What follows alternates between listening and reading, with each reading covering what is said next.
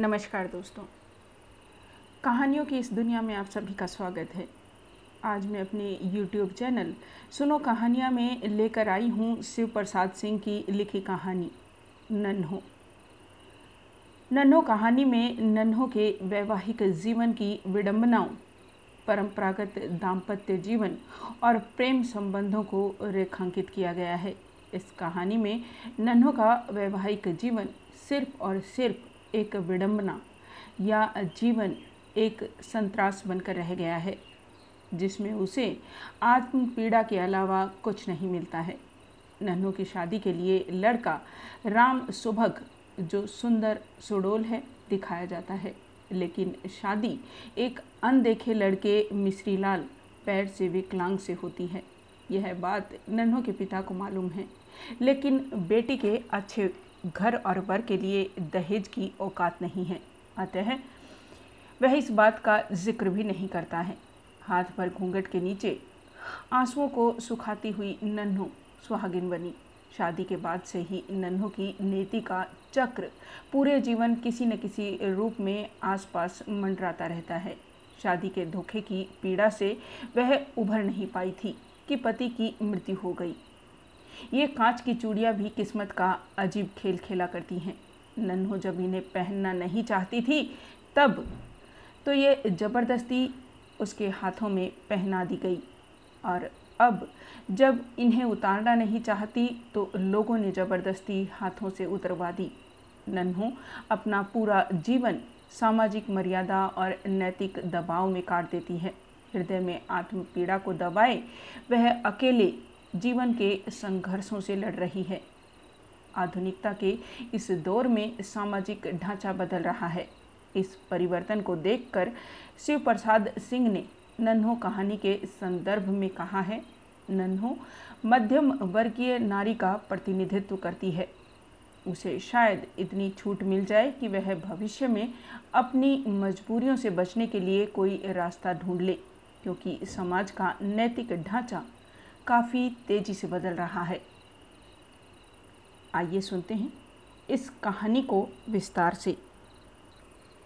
चिट्ठी डाकिए ने दरवाजे पर दस्तक दी तो नन्हो सहुआइन ने दाल की बटली पर यूँ कलछी मारी, जैसे सारा कसूर बटली का ही है। हल्दी सरंगे हाथ में कलछी पकड़े, वे रसोई से बाहर आई और गुस्से के मारे जली भुनी दो का एक डग मारती ड्योडी के पास पहुँची। कौन है रे? सहुआइन ने एक हाथ में कलछी पकड़े, दूसरे से सांकल उतार कर दरवाजे से झांका तो डाकिए को देखकर धक से पीछे हटी और पल्लू से हल्दी का दाग बचाते एक हाथ का घूंघट खींचकर दरवाजे की आड़ में छिपकली की तरह सिमट गई। अपने को चिट्ठी कहाँ से आएगी मुंशी जी? पता ठिकाना ठीक से उचार लो भूल चूक हो गई होगी। वे धीरे से फुसफुसाई। पहले तो केवल उनकी कनगुरियाँ दिख रही थी, जो आशंका और घबराहट के कारण छिपकली की पूंछ की तरह ऐठ रही थी। नहीं जी, कलकत्ते से किसी राम सुभग साहू ने भेजी है। पता ठिकाना में कोई गलती नहीं। राम सु अध कही बात को एक घूंघट में पीकर सहुआइन यूँ देखने लगी, जैसे पानी का धक्का लग गया हो। कनकुरिया का सिरा पल्ले में निश्चेष्ट कील की तरह अड़ गया था। अपने की ही है मुंशी जी। मुंशी जी ने चिट्ठी आगे बढ़ाई। कनगुरिया फिर हिली। पतंगे की तरह फड़फड़ाती चिट्ठी को पंजे में दबोच कर नन्नो सहुआइन पीछे हटी और दरवाजे को झटके से भेड़ दिया। संग आँगन में कोने में पानी रखने के चबूतरे के पास खड़ी होकर उन्होंने चिट्ठी को पढ़ा। राम सुभग आ रहा है लिखा था चिट्ठी में।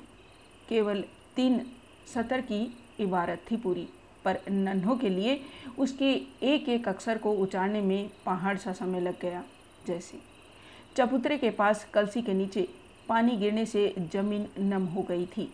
जो के बीज गिरे थे जाने कब से। इकट्ठे एक में सटे हुए उजले, हरे अखवे फूटे थे। सौहाइन एक टक उन्हें देखती रही। बड़ी देर तक। पाँच साल का समय कुछ कम तो नहीं होता। लंबे लंबे पाँच साल। पूरे पाँच साल के बाद आज राम सुभग को भौजी की याद आई है। पाँच साल में उसने एक बार भी कुशल मंगल का हाल नहीं दिया। एक बार भी नहीं पूछा कि भौजी जीती है या मर गई। जब अपना ही नहीं रहा हालचाल लेने वाला तो दूसरा कौन पूछता है? किसे? नन्हो सहुआइन ने चारपाई के पास से माची खींची और उस पर बैठ गई। हल्दी सनी अंगुलियों के निशान कार्ड पर उभर आए थे, जैसे वह किसी के शादी ब्याह का न्योता था। शादी ब्याह का ख्याल आते ही नन्हो सहुआइन की आँखें चलवे मछली सी चिलक उठी। जाने कितनी बार सोचा है उन्होंने अपनी शादी के बारे में? कई बार सोचा। इस दुखदाई बात को फिर कभी न सोचूँगी। जो भाग में न था, उस पर पछतावा क्या? पर वह औरत क्या अपनी शादी पर न सोचे? और एक ऐसी औरत, जिसकी शादी उसकी ज़िंदगी का दस्तावेज़ बनकर आई हो। ज़िंदगी सिर्फ़ उसकी गिरोह ही नहीं बनी। उसने तो नन्हों के समूचे जीवन को रेत भरी परती की तरह वीरान कर दिया। गाँव की सभी औरतों की तरह नन्हों का भी ब्याह हुआ। उसकी भी शादी में वही हुआ, जो सभी शादियों में होता है। बाजा गाजा, हल्दी सिंदूर, मौज उत्सव, हँसी रुलाई, सब कुछ वही। एक बात में ज़रूर अंतर था कि नन्हों की शादी उसके मायके में नहीं, ससुराल में हुई।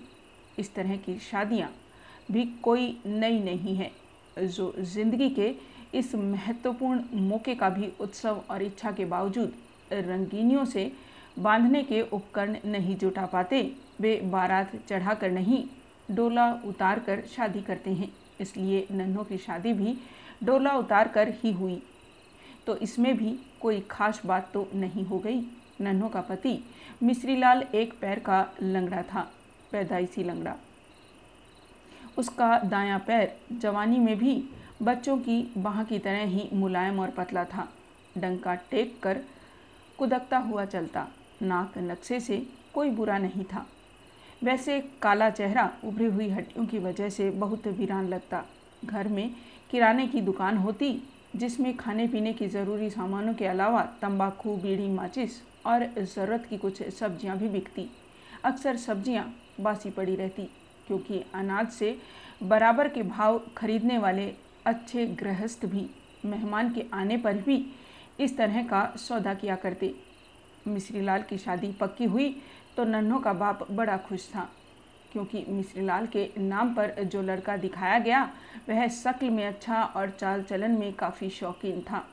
लंबे लंबे उल्टे फेरे हुए बाल थे, रंग वैसे सांवला था, पर एक चिकनाई थी जो देखने में खूबसूरत लगती थी। इसलिए लड़के वालों ने जब ज़ोर दिया कि हमें बारात चढ़ा के शादी सहती नहीं, डोला उतारेंगे। तो थोड़ी मीन मेक के बाद नन्हों का बाप भी तैयार हो गया, क्योंकि इसमें उसका भी कम फ़ायदा न था। खर्चे की काफ़ी बचत थी। डोला आया।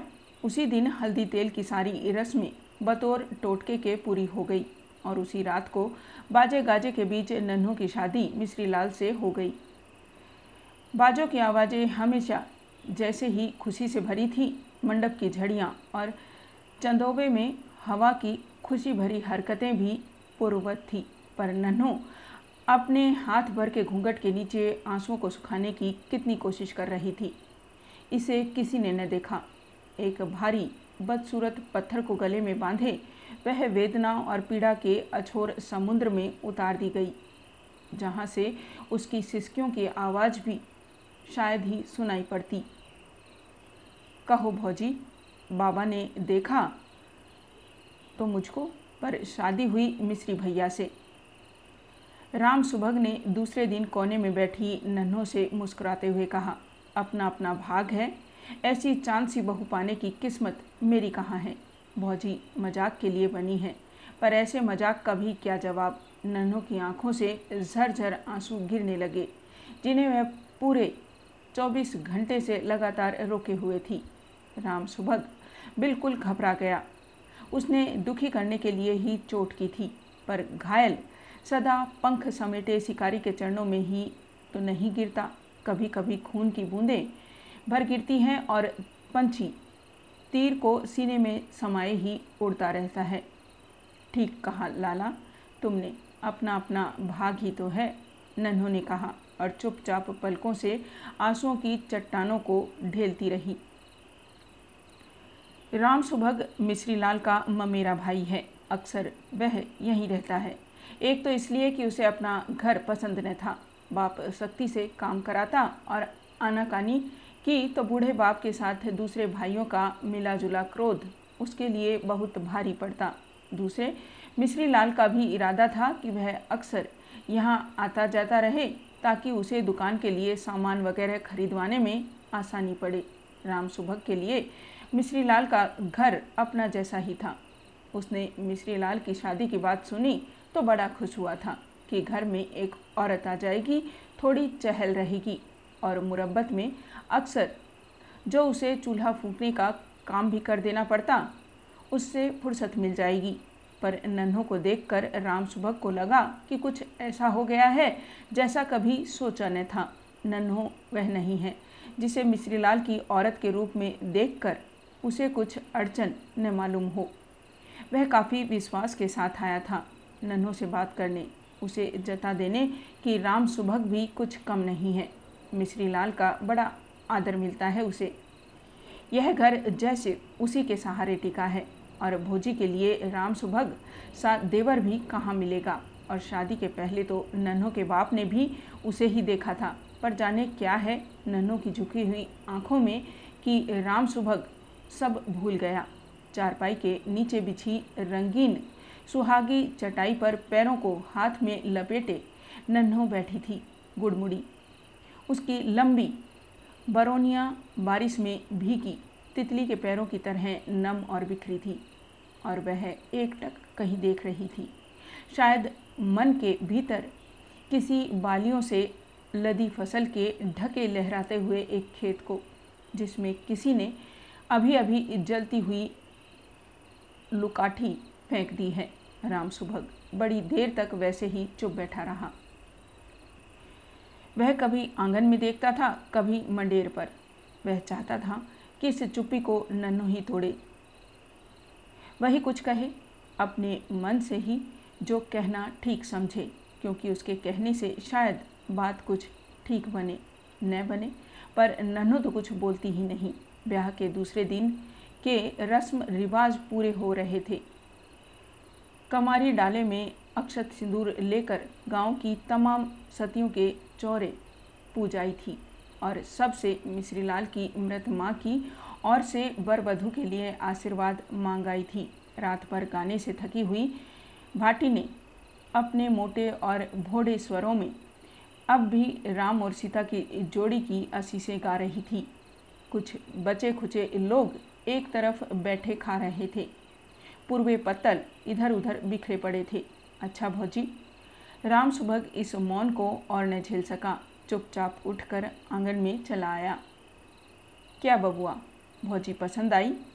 एक मन चली भाटिन ने मोटी आवाज़ में पूछा। हाँ हाँ बहुत। राम सुभग इस प्रश्न की चुभन को भाप गया था। उसने मुस्कुराने की कोशिश की। पर गर्दन ऊपर न उठ सकी। वह चुपचाप सिर झुकाए दालान में जाकर मिश्रीलाल के पास चारपाई पर बैठ गया। उस समय मिश्रीलाल दो एक नाते रिश्ते के लोगों से बातें कर रहा था। पीले रंग की धोती उसके काले शरीर पर काफ़ी फब रही थी, पर उसके चेहरे की वीरानी में कोई अंतर न था। खुशी उसके चेहरे पर ऐसी लग रही थी जैसे किसी ने जंग लगी पिचकी डिबिया में कपूर रख दिया हो। उसके दाहिने हाथ का कंगन एक मरे हुए मकड़े की तरह झूल रहा था। जाने क्यों, आज राम सुभग को मिश्रीलाल बहुत बदसूरत लग रहा था। शादी के कपड़ों में कोई ऐसा भद्दा लगता है? यह राम सुभग ने पहली बार देखा। सुभग मिश्रीलाल ने बातचीत से निपटकर दालान में एकांत देखकर पूछा, क्यों रे, भौजी कैसी लगी? सच कहना। अपनों से क्या दुराव? गया था ना, कुछ कह रही थी। नहीं तो राम सुभग ने कहा, काफ़ी हंसमुख है। वैसे मायका छूटने पर तो सभी दुल्हनें थोड़ी उदास रहती है। मिश्री लाल अजीब तरीके से हंसा, अरे वाह! रे शुंभू तू तो भाई दुल्हने पहचानने में बेजोड़ निकला। उदास क्यों लगती है भला वह? किसी परिवार वाले घर में जाती, सास जिठानियों की धौस से कलेजा फट जाता। दिन रात काँव काँव यहाँ तो बस दो प्राणी हैं। राज करना है है कि नहीं? हम्म, राम सुभग गर्दन झुकाए चारपाई के नीचे देख रहा था। उसने वैसे ही हामी भर दी जैसे उसने पूरी कहानी ही न सुनी हो। इसरी शाह दरवाजे से कमारी ने पुकारा। बाबा जी बुला रहे हैं।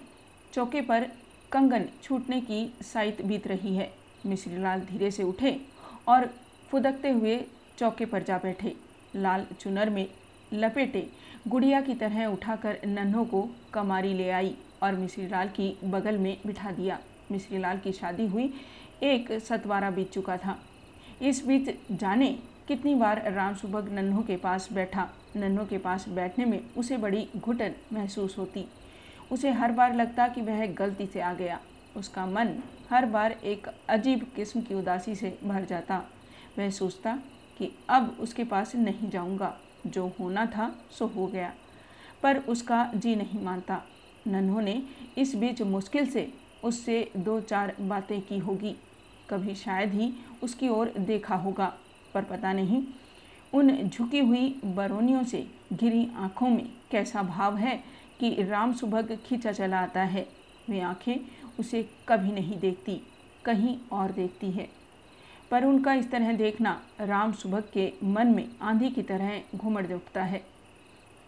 वह बार बार सोचता है कि शायद नन्हों के बाप के सामने वह दूल्हा बनकर न खड़ा होता तो नन्हो आज यहाँ न होती।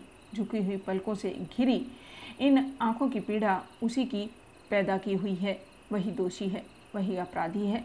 राम सुभग इसलिए नन्हों के पास जाने को विकल हो उठता है, पर पास पहुँचने पर वह विकलता कम नहीं होती। उसकी माँ ने बहू को मुँह दिखाई देने के लिए दो रुपए न्योता के साथ भेजे थे, पर नन्हों को देखकर उसकी हिम्मत न होती थी कि वे रुपए माँ की ओर से उसे दे दे। वह बाज़ार से सिल्क का एक रुमाल भी खरीद लाया, रुपए उसी में बाँध दिए, पर रुमाल हमेशा उसकी जेब में पड़ा रहा। वह उसे नन्हों को दे न सका। क्यों लाला? इतने उदास क्यों हो? एक दिन पूछा था नन्हों ने। यहाँ मन नहीं लगता। भाई, भौजाइयों की याद आती होगी। नहीं तो उदास कहाँ हूँ? तुम जो हो, राम सुभग ने मुस्कुराते हुए कहा। मैं? हाँ मैं तो हूँ ही। पर लाला, मैं तो दुख की साझेदार हूँ। सुख कहाँ है? अपने पास तो दूसरों को दूँ। उदासी में पली, उदासी में बढ़ी। जन्मी तो माँ मर गई, बड़ी हुई तो बाप को बोझ बनी। मैं भला दूसरे की उदासी क्या दूर कर सकूँगी? देखो भौजी, राम सुभग ने पूरी साझेदारी से कहा, जो होना था वह हो गया। दिन रात घुलते रहने से क्या फ़ायदा? कुछ खुश रहा करो, थोड़ा हंसा करो, नन्नो मुस्कुराने लगी। अच्छा लाला, तुम कहते हो तो खुश रहा करूँगी, हंसूँगी, पर बुरा न मानना। बेबान के काम में थोड़ी देर लगती है ना? उस दिन राम सुबह बड़ा प्रसन्न था। सिर का भारी बोझ हट गया। जैसे किसी ने कलकत्ते हुए कांटे को खींच कर निकाल दिया।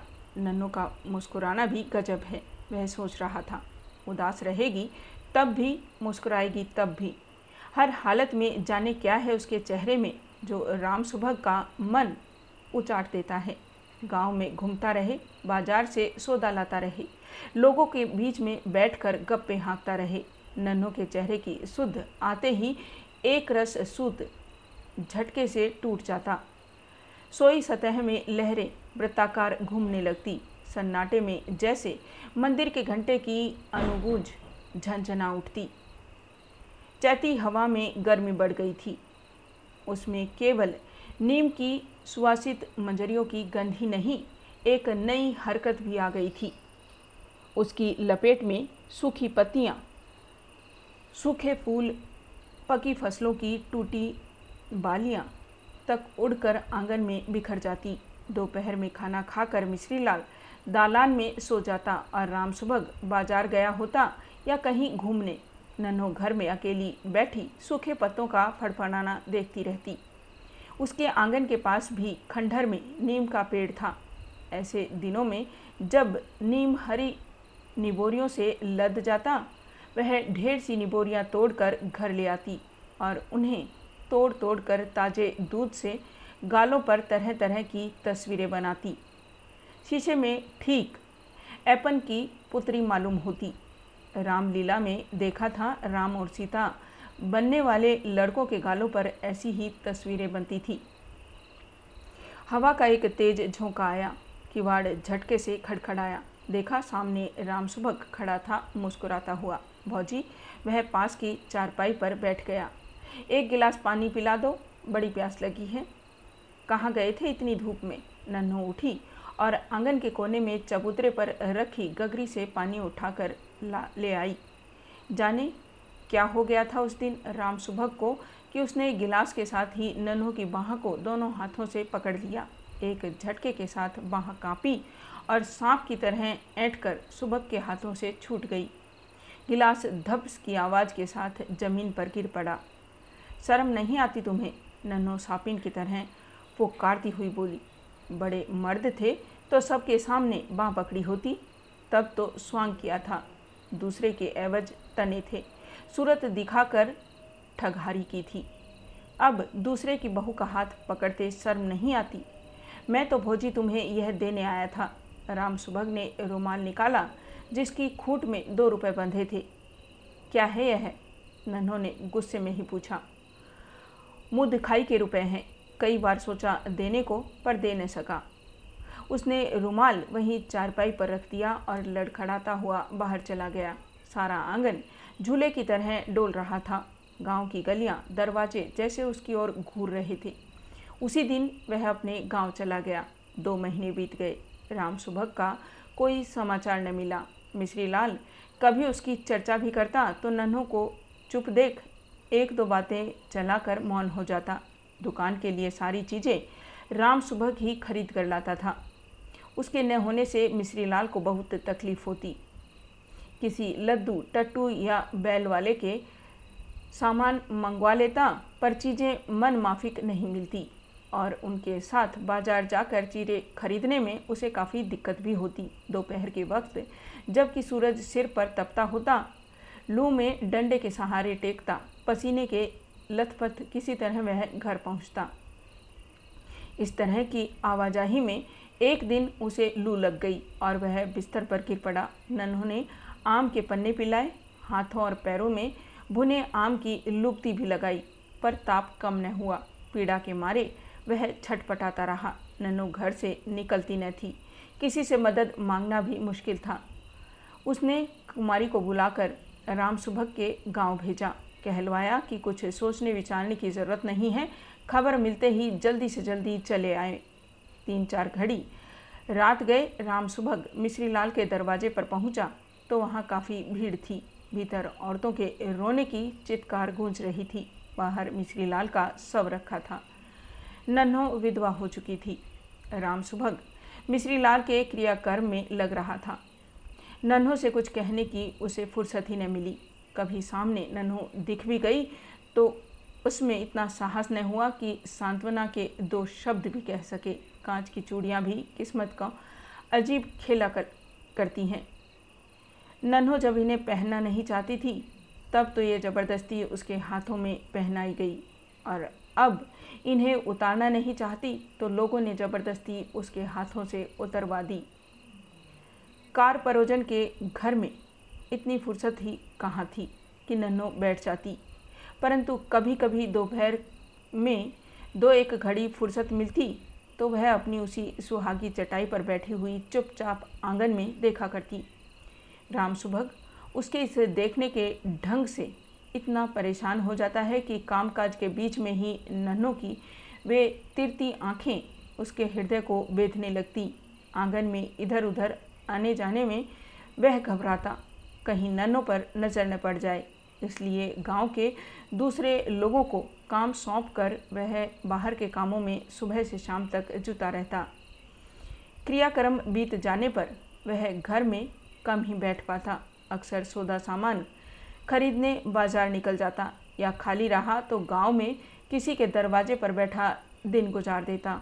कई महीने बीत गए, बरसात आई और गई। पानी सूख गया, बादलों का गिरना बंद हो गया। बौछारों से टूटी जर्जर दीवारों के घाव भर गए। नई मिट्टी से सज संवर कर वे पहले जैसी ही प्रसन्न मालूम होती। ऐसा लगता जैसे इन पर कभी बौछार की चोट पड़ी ही न थी। कभी इनके तन पर ठेस लगी ही न हो। उस दिन चमटोली में गादी लगी थी। कार्तिक की पूनों को हमेशा यह गादी लगती। बीच चौकी पर सतगुरु की तस्वीर फूल मालाओं से सजा कर रखी हुई थी। अगरबत्तियों के धुएँ से चमरोटी की गंदी हवा भी खुशबूदार हो गई थी। कीर्तन मंडली बैठी हुई थी। गाँव की औरतें बूढ़े बच्चे इकट्ठे होकर भजन सुन रहे थे। जो तुम बांधे मोह फांस, हम प्रेम बंधन तुम बांधे। अपने छूटन की जतन करहूँ, हम छूटे तुम आराधे। जो तुम गिरिवर, तव हम मोरा। जो तुम चंदा, हम भय हैं चकोरा। माधव, तुम तोरहु तो हम नाही तिरही तुम सो सो, तोर कवन सो जो रही। काफ़ी देर तक कीर्तन चलता रहा। नन्हो लौटी तो उसके मन में रैदास के गीत की पंक्तियाँ बार बार गूंजती रही। तुम तो रहू तो हम नहीं तो रही। वह धीरे धीरे गुनगुना रही थी। दालान का दरवाज़ा राम सुभग ने बंद कर रखा था।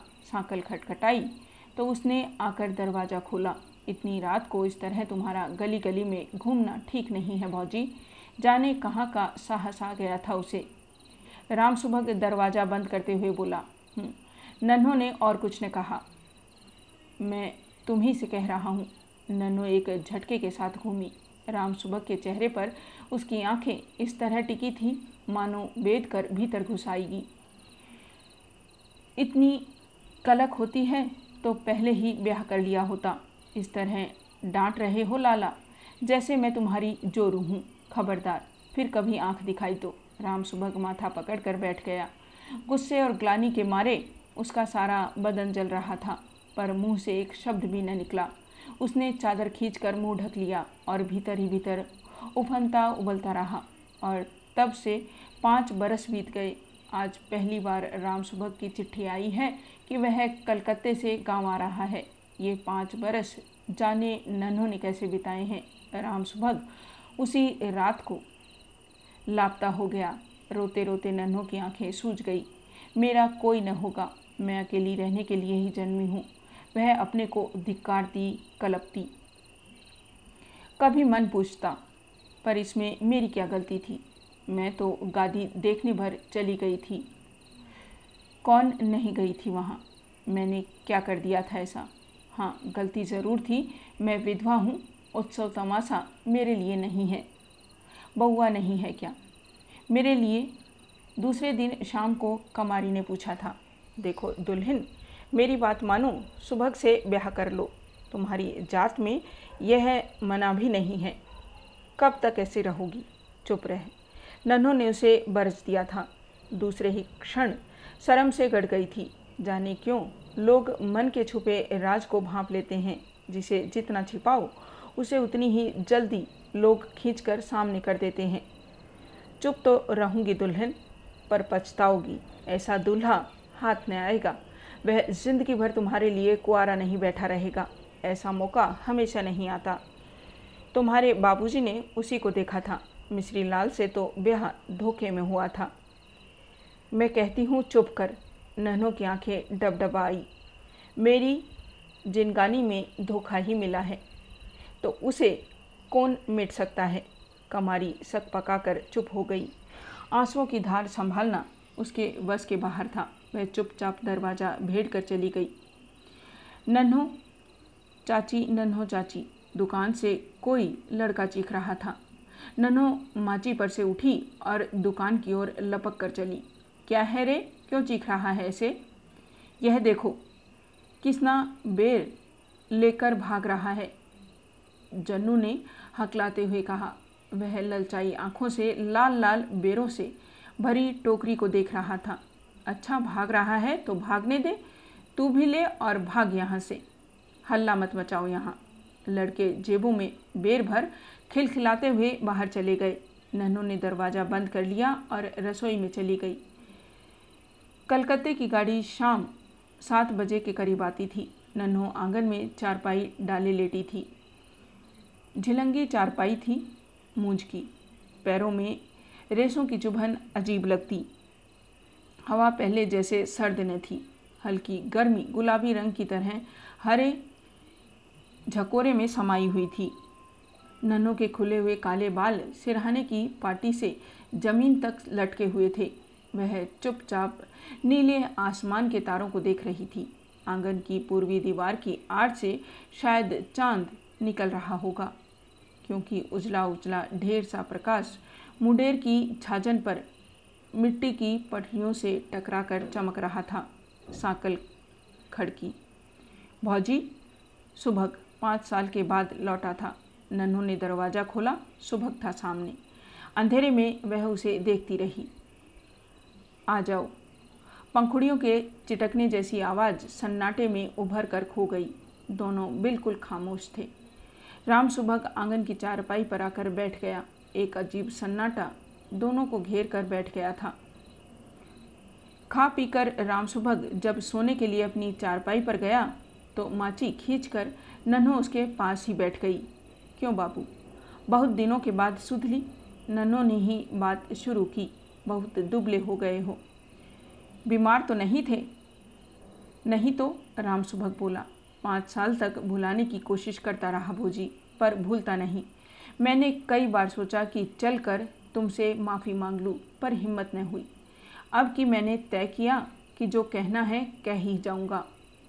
मैंने अनजाने में गलती कर दी भौजी। मैं नहीं जानता था कि मेरी तनिक सी गलती इतना फल देगी। मैंने जो कुछ किया मिश्री भैया की खुशी के लिए ही, पर कसूर तो है ही, चाहे वह जैसे भी मन से हो। राम सुभग ने ज़मीन पर देखते हुए कहा, मेरे कसूर को तुम ही माफ़ कर सकती हो। कसूर कैसा लाला? तुम जिसे कसूर कहते हो, वह मेरे भाग्य का फल था। तुम समझते हो कि बाबूजी को कुछ नहीं मालूम था। मालूम तो उन्हें भी हो गया था जब डोला भेजने की बात हुई। बिगड़ने वाली बात को कभी पहले भी जान लेते बाबू। जिनके पास बल है उसे नहीं होने देते। जो कमज़ोर हैं, उसे धोखा कहकर छिपाते हैं। बाबू को सब कुछ मालूम हो गया था, पर अच्छे घर के लिए जो चाहिए, वह बाबू कहाँ से लाते? इसमें तुम तो एक बहाना बन गए। तुम्हारा क्या कसूर है इसमें? नन्हों ने आंचल के आँसू पोंछ डाले। राम सुभग बेवकूफ़ की तरह आँखें फाड़कर अंधेरे में नन्हों को देखता रहा। अच्छा बाबू, थके हो? सवेरे बातें कर लूँगी। नन्हो उठकर अपने घर में चली गई। राम सुभग तीन दिन तक रहा। तीन दिनों में शायद ही वह एक दो बार गाँव में घूमने गया। दिन रात नन्हों से बातें करना ही उसका काम था। दुनिया भर की बातें, कलकत्ते की, बाप की, माँ की, भाइयों और भौजाइयों की। नन्हो राम सुभग को एकदम बदली हुई लगती। उसकी आँखों में जब पहले जैसी तीखी चमक नहीं थी, उसके स्थान पर ममता और स्नेह का जल भरा था। अब वह एक टक सुनसान कोने को नहीं देखती थी, पर बरौनियों में नमी अब भी पहले जैसी ही थी। नन्हों को इस नए रूप में देखकर सुभग का मन नई आशा से भरने लगा। तो क्या यह सब हो जाएगा? क्या भाग्य की गणना फिर सही हो जाएगी? पर नन्हों से कुछ कह पाना उसके लिए सदा ही कठिन रहा। वह आज भी पिछली दो घटनाओं को भूला नहीं था। पर नन्हों भी तो पहले जैसी न थी। आज नन्हों को फिर पुरानी बातें याद आ रही है। रादास के गीत की पंक्ति न जाने फिर क्यों बार बार याद आने लगी। जो तुम तो रहूँ तो हम ना ही तो रही। तुम सो तोर, कमन सो जो रही। वह खुश है, प्रसन्न है, पर राम सुभग को चैन नहीं। शायद चलने की बात करूँ तो वह कुछ खुल के कहेगी। इसी आशा से उस दिन सुबह ही सुभग ने कहा, भौजी, अब मैं गाँव जाऊँगा। आज रात वाली गाड़ी से। क्यों बाबू? मन नहीं लग रहा है। मन तो लग रहा है, पर अच्छा ठीक है। राम सुभग इस उत्तर से कुछ समझ न सका। वह मन मारे अपने कमरे में बैठा रहा। शायद चलते वक्त कुछ कहे, शायद फिर लौट आने के लिए आग्रह करे। शाम को अपना सामान बांधकर जब सुबह के तैयार हुआ तो नन्हो अपने घर से निकल गई। तैयारी हो गई लाला। हाँ नन्हो ने आंचल से हाथ निकाला और राम सुबह की ओर हाथ बढ़ाकर कहा, यह तुम्हारा रुमाल है लाला। राम सुबह काट की तरह निश्चेष्ट हो गया। पर इसे तो मैंने मुँह दिखाई में दिया था भाभी। बाबू ने तुम्हारा मुँह देखकर अनदेखा सुहाग सौंपा था। तुम्हारी माँ ने उसी के अमर रहने के लिए रुपए दिए थे। आशीर्वाद में। बड़ों ने जो दिया, उसे मैंने माथे पर ले लिया। मैं कमज़ोर थी बाबू, भाग्य से हार गई, पर आज तो मैं अपने पैरों पर खड़ी हूँ। आज मुझे तुम हारने मत दो। तुम्हारा रुमाल मेरे पाँव बाँध देता है, लाला। इसी से लौटा रही हूँ, बुरा न मानना। राम सुभग ने धीरे से रुमाल ले लिया। नन्हो उसका जाना भी देख न सकी। आँखें जल में तैर रही थी। दिए की लौ जटामासी के फूल की तरह कई फांकों में बट गई। नन्हों ने किवाड़ तो बंद कर लिया, पर साकल ने चढ़ा सकी। आइए सुनते हैं मुंशी प्रेमचंद द्वारा लिखी गई कहानी, कुसुम। साल भर की बात है। एक दिन शाम को हवा खाने जा रहा था कि महाशय नवीन से मुलाकात हो गई। मेरे पुराने दोस्त हैं। बड़े बेतकल्लुफ़ और मनचले। आगरे में मकान है, अच्छे कवि हैं। उनके कवि समाज में कई बार शरीक हो चुका हूँ। ऐसा कविता का उपासक मैंने नहीं देखा। पेशा तो वकालत, पर डूबे रहते हैं काव्य चिंतन में। आदमी जहीन है। मुकदमा सामने आया और उसकी तह तक पहुँच गए। इसलिए कभी कभी मुकदमे मिल जाते हैं, लेकिन कचहरी के बाहर अदालत या मुकदमे की चर्चा उनके लिए निषिद्ध है। अदालत की चार दीवारी के अंदर चार पाँच घंटे वह वकील होते हैं। चार दीवारी के बाहर निकलते ही कवि हैं, सिर से पाँव तक। जब देखिए, कवि मंडल जमा है। कवि चर्चा हो रही है, रचनाएँ सुन रहे हैं, मस्त हो होकर झूम रहे हैं और अपनी रचना सुनाते समय तो उन पर एक तल्लीनता सी छा जाती है। कंठ स्वर भी इतना मधुर है कि उनके पद बाण की तरह सीधे कलेजे में उतर जाते हैं। आध्यात्म में माधुर्य की सृष्टि करना, निर्गुण में सगुण की बहार दिखाना उनकी रचनाओं की विशेषता है। वह जब लखनऊ में आते हैं, मुझे पहले सूचना दे दिया करते हैं। आज उन्हें अनायास लखनऊ में देखकर मुझे आश्चर्य हुआ। आप यहाँ कैसे? कुशल तो हैं। मुझे आने की सूचना तक न दी। बोले, भाईजान, एक जंजाल में फंस गया हूँ।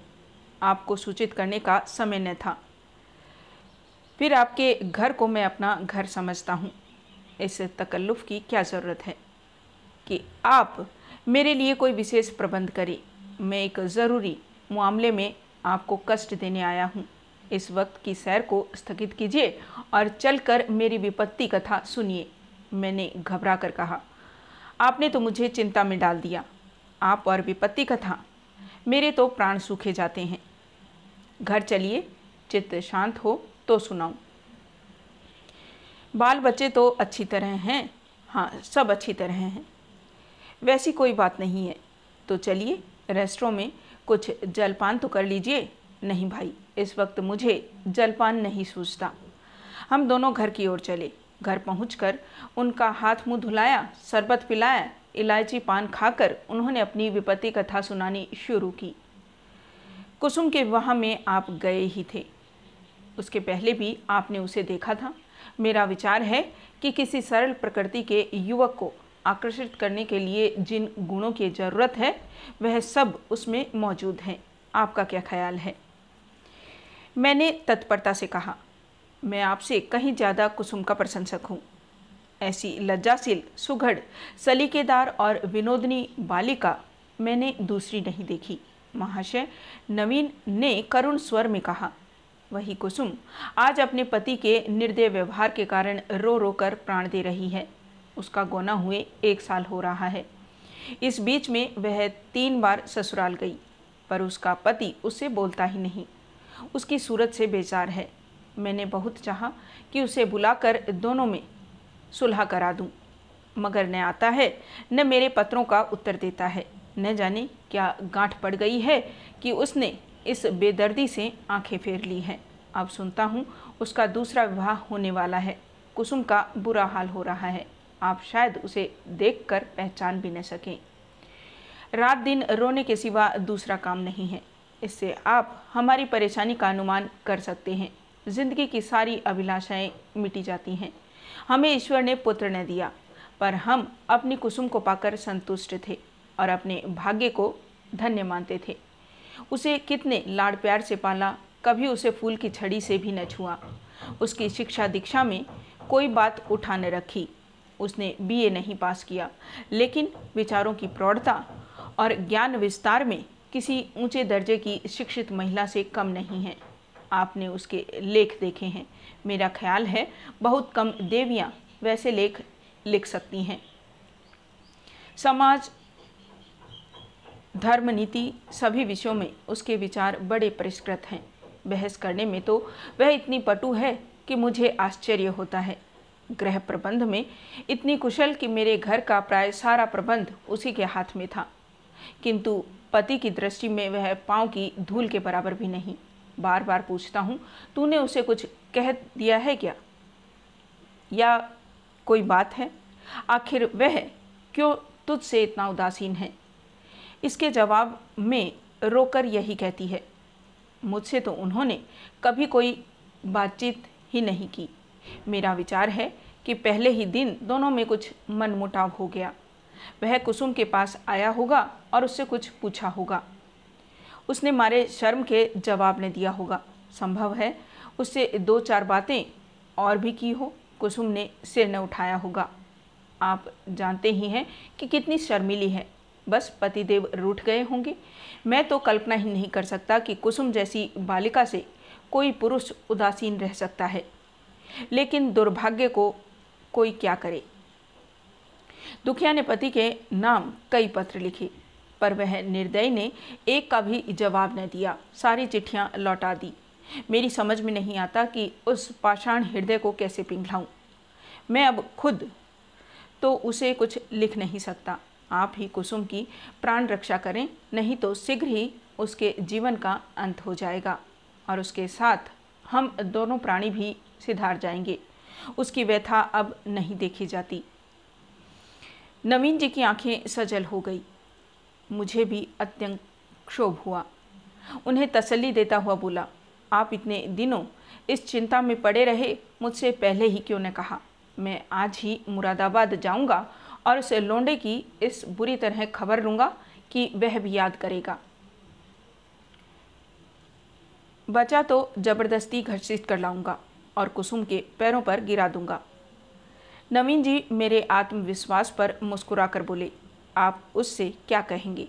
यह न पूछिए। वशीकरण के जितने मंत्र हैं, उन सभी की परीक्षा करूँगा। तो आप कदापि सफल न होंगे। वह इतना सीलवान इतना विनम्र, इतना प्रसन्न मुख है, उतना मधुरभाषी कि आप वहाँ से उसके भक्त होकर लौटेंगे। वह नित्य आपके सामने हाथ बांधे खड़ा रहेगा। आपकी सारी कठोरता शांत हो जाएगी। आपके लिए तो एक ही साधन है।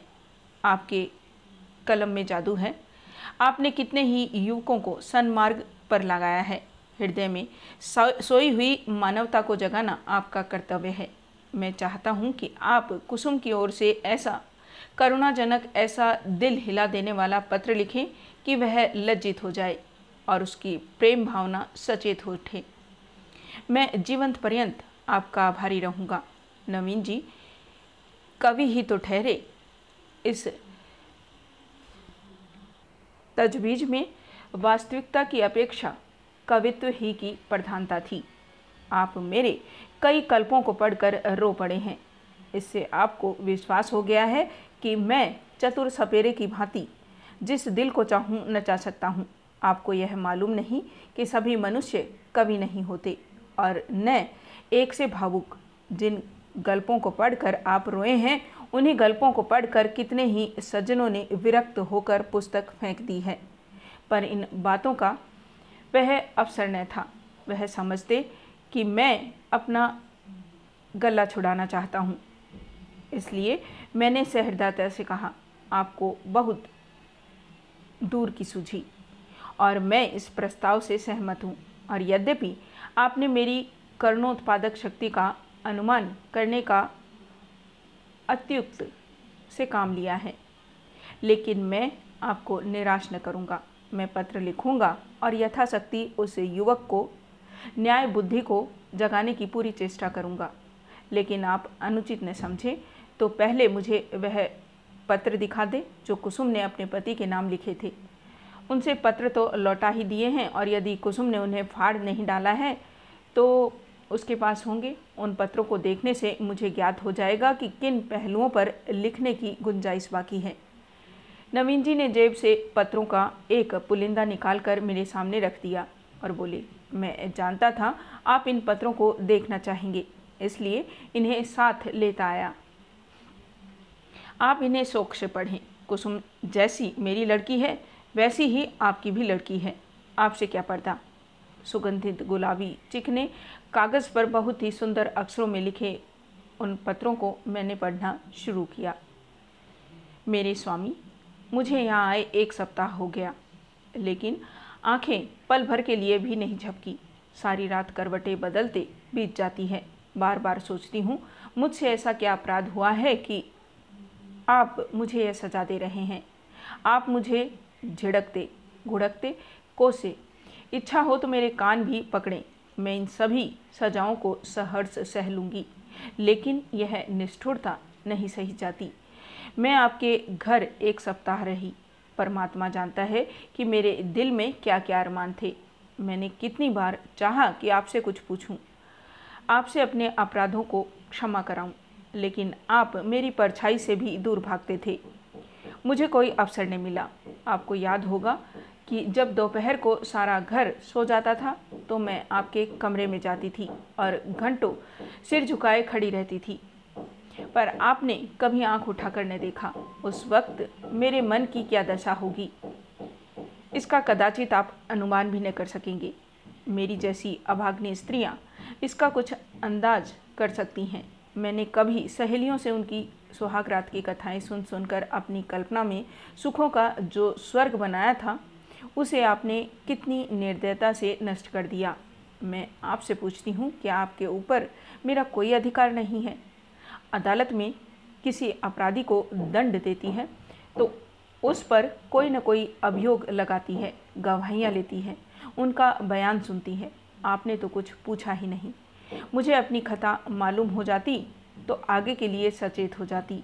आपके चरणों पर गिर कर कहती, मुझे क्षमा कर दो। मैं शपथपूर्वक कहती हूँ, मुझे कुछ नहीं मालूम। आप क्यों रुष्ट हो गए? संभव है आपने अपनी पत्नी में जिन गुणों को देखने की कामना की हो, वे मुझमें न हों। बेशक, मैं अंग्रेज़ी नहीं पढ़ी। अंग्रेज़ी समाज की रीति नीति से परिचित नहीं। न अंग्रेज़ी खेल ही खेलना जानती हूँ, और भी कितनी ही त्रुटियाँ मुझमें होगी। मैं जानती हूँ कि मैं आपके योग्य न थी। आपको मुझसे कहीं अधिक रूपवती, गुणवती, बुद्धिमती स्त्री मिलनी चाहिए थी, लेकिन मेरे देवता दंड अपराधों का मिलना चाहिए। त्रुटियों का नहीं। फिर मैं तो आपके इशारे पर चलने को तैयार हूँ। आप मेरी दिलजोई करें। फिर देखिए, मैं अपनी त्रुटियों को कितनी जल्द पूरा कर लेती हूँ। आपका प्रेम कटाक्ष मेरे रूप को प्रदीप्त, मेरी बुद्धि को तीव्र और मेरे भाग्य को बलवान कर देगा। वह विभूति पाकर मेरी कायाकल्प हो जाएगी। स्वामी, क्या आपने सोचा है? आप यह क्रोध किस पर कर रहे हैं? वह अबला जो आपके चरणों पर पड़ी हुई आपसे क्षमादान मांग रही है जो जन्म जन्मांतर के लिए आपकी चेरी है। क्या इस क्रोध को सहन कर सकती है? मेरा दिल बहुत कमज़ोर है। मुझे रुलाकर आपको पश्चाताप के सिवा और क्या हाथ आएगा? इस क्रोधाग्नि की एक चिनगारी मुझे भस्म कर देने के लिए काफ़ी है। अगर आपकी यह इच्छा है कि मैं मर जाऊँ, तो मैं मरने के लिए तैयार हूँ। केवल आपका इशारा चाहती हूँ। अगर मरने से आपको प्रसन्नता हो तो मैं बड़े हर्ष से अपनों को, प्राणों की तिलांजलि दे दूँगी। मगर इतना कहे बिना नहीं रहा जाता कि मुझमें सो ऐब हों, पर एक गुण भी है। मुझे दावा है कि आपकी जितनी सेवा मैं कर सकती हूँ, उतनी कोई दूसरी स्त्री नहीं कर सकती। आप विद्वान हैं, उदार हैं, मनोविज्ञान के पंडित हैं। आपकी लौंडी आपके सामने खड़ी दया की भीख मांग रही है। क्या उसे द्वार से ठुकरा दीजिएगा? आपकी अपराधनी कुसुम, यह पत्र पढ़कर मुझे रोमांच हो आया यह बात मेरे लिए असह्य थी कि कोई स्त्री अपने पति की इतनी खुशामद करने पर मजबूर हो जाए। पुरुष अगर स्त्री से उदासीन रह सकता है तो स्त्री उसे क्यों नहीं ठुकरा सकती? वह दुष्ट समझता है कि विवाह ने एक स्त्री को उसका गुलाम बना दिया है। वह उस अबला पर जितना अत्याचार चाहे करे, कोई उसका हाथ नहीं पकड़ सकता, कोई चू भी नहीं कर सकता। पुरुष अपनी दूसरी, तीसरी, चौथी शादी कर सकता है। स्त्री से कोई संबंध न रखकर भी उस पर उसी कठोरता से शासन कर सकता है। वह जानता है कि स्त्री कुल मर्यादा के बंधनों में जकड़ी हुई है। उसे रो रो कर मर जाने के सिवा और कोई उपाय नहीं है। अगर उसे भय होता है कि औरत भी उसकी ईंट का जवाब पत्थर से नहीं, ईंट से भी नहीं, केवल थप्पड़ से दे सकती है तो उसे कभी इस बदतमीजी का साहस न होता। बेचारी स्त्री, कितनी विवश है। शायद मैं कुसुम की जगह होता तो इस निष्ठुरता का जवाब उसकी दस गुनी कठोरता से देता। उसकी छाती पर मूंग दलता संसार के हंसने की ज़रा भी चिंता न करता। समाज अबलाओं पर इतना जुल्म देख सकता है और चूँ तक नहीं करता। उसके रोने या हंसने की मुझे ज़रा भी परवाह न होती। अरे अभागे युवक, तुझे खबर नहीं। तू अपने भविष्य की गर्दन पर कितनी बेदर्दी से छुरी फेर रहा है।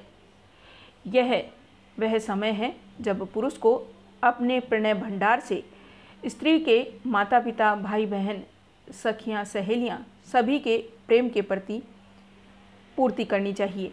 अगर पुरुष में यह सामर्थ्य नहीं है तो स्त्री की शुद्धित आत्मा को कैसे संतुष्ट कर सकता है? परिणाम वही होगा जो बहुधा होता है। अबला कूड़ कूड़ कर मर जाती है। यही वह समय है जिसकी स्मृति जीवन में सदैव के लिए मिठास पैदा कर देती है। स्त्री की प्रेम सुधा इतनी तीव्र होती है कि वह पति का स्नेह पाकर अपना जीवन सफल समझती है और इस प्रेम के आधार पर जीवन के सारे कष्टों को हंस खेल कर सह लेती है।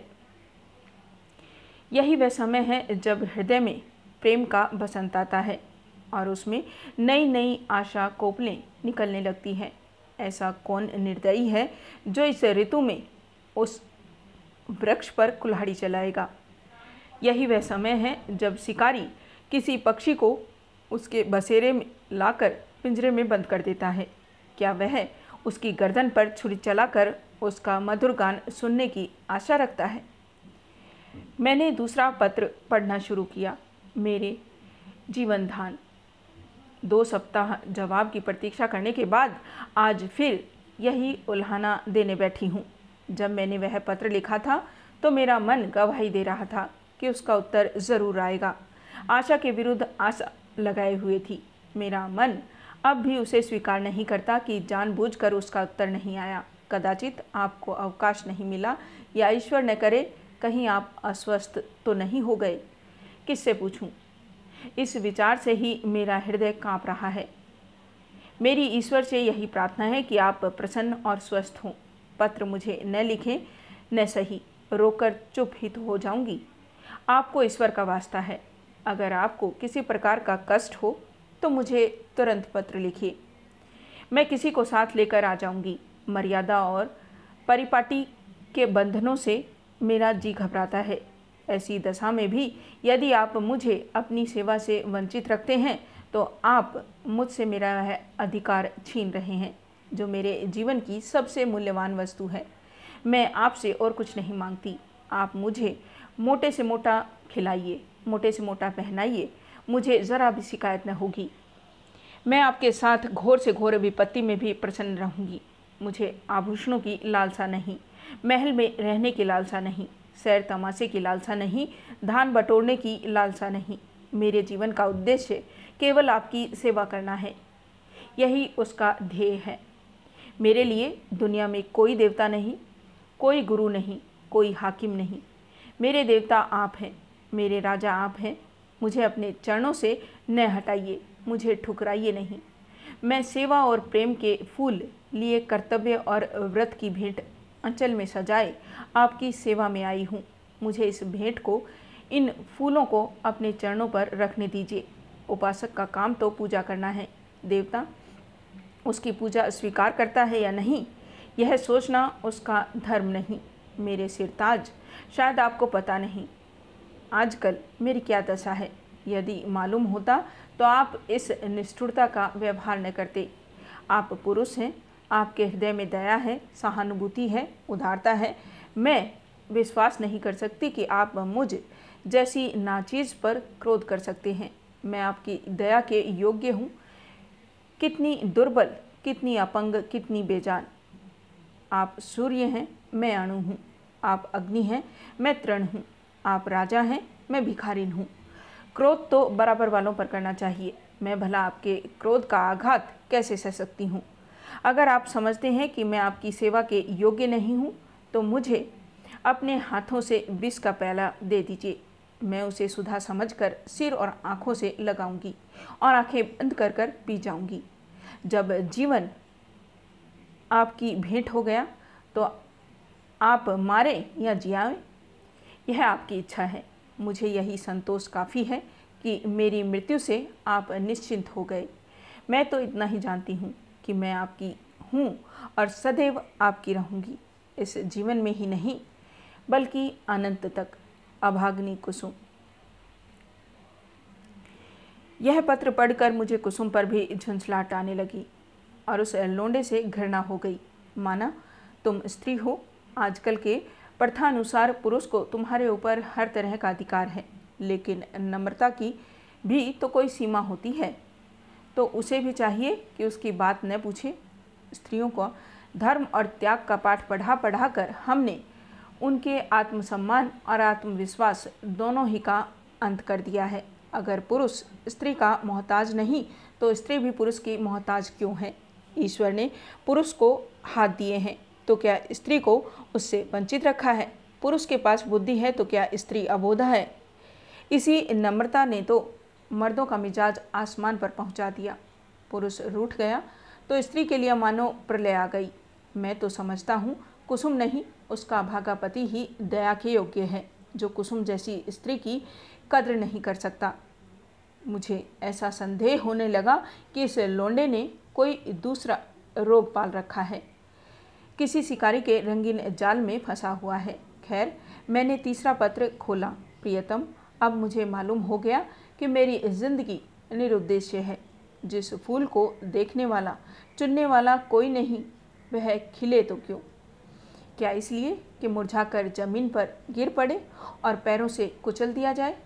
मैं आपके घर में एक महीना रहकर दोबारा आई हूँ। ससुर जी ही ने मुझे बुलाया ससुर जी ने ही मुझे विदा कर दिया। इतने दिनों में आपने एक बार भी मुझे दर्शन न दिए।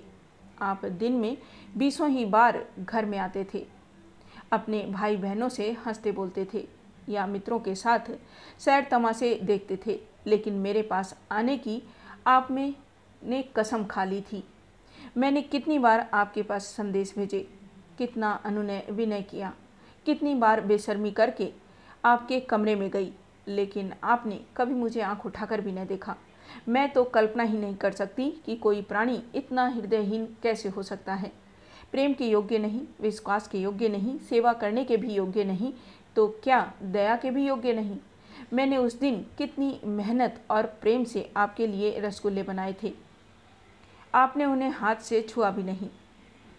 जब आप मुझसे इतने विरक्त हैं तो मेरी समझ में नहीं आता कि जी कर क्या करूँ। न जाने यह कौन सी आशा है जो मुझे जीवित रखे हुए है। क्या अंधेर है कि आप सज़ा तो देते हैं, पर अपराध नहीं बतलाते। यह कौन सी नीति है?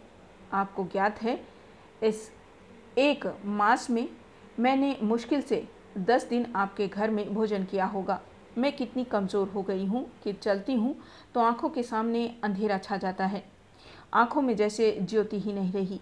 हृदय में मानो रक्त का संचालन ही नहीं रहा। खैर, सता लीजिए, जितना जी चाहे, इस अनिति का अंत भी एक दिन हो जाएगा। अब तो मृत्यु ही सारी आशाएँ उसी पर टिकी है। अब मुझे प्रतीत हो रहा है कि मेरे मरने की खबर पाकर आप उछलेंगे और हल्की सांस लेंगे। आपकी आँखों से आँसू की एक बूंद भी न गिरेगी। पर यह आपका दोष नहीं मेरा दुर्भाग्य है। उस जन्म में मैंने कोई अप, बड़ा अपराध किया होगा। मैं चाहती हूँ मैं भी आपकी परवाह न करूँ। आप ही की भांति आपसे आँखें फेर लूँ मुँह फेर लूँ दिल फेर लूँ लेकिन न जाने क्यों मुझमें वह शक्ति नहीं है। क्या लता वृक्ष की भांति खड़ी रह सकती हूँ? वृक्ष के लिए किसी सहारे की ज़रूरत नहीं। लता वह शक्ति कहाँ से लाई? वह तो वृक्ष से लिपटने के लिए पैदा की गई है। उसे वृक्ष से अलग कर दो और वह सूख जाएगी। मैं आपसे पृथक अपने अस्तित्व की कल्पना ही नहीं कर सकती।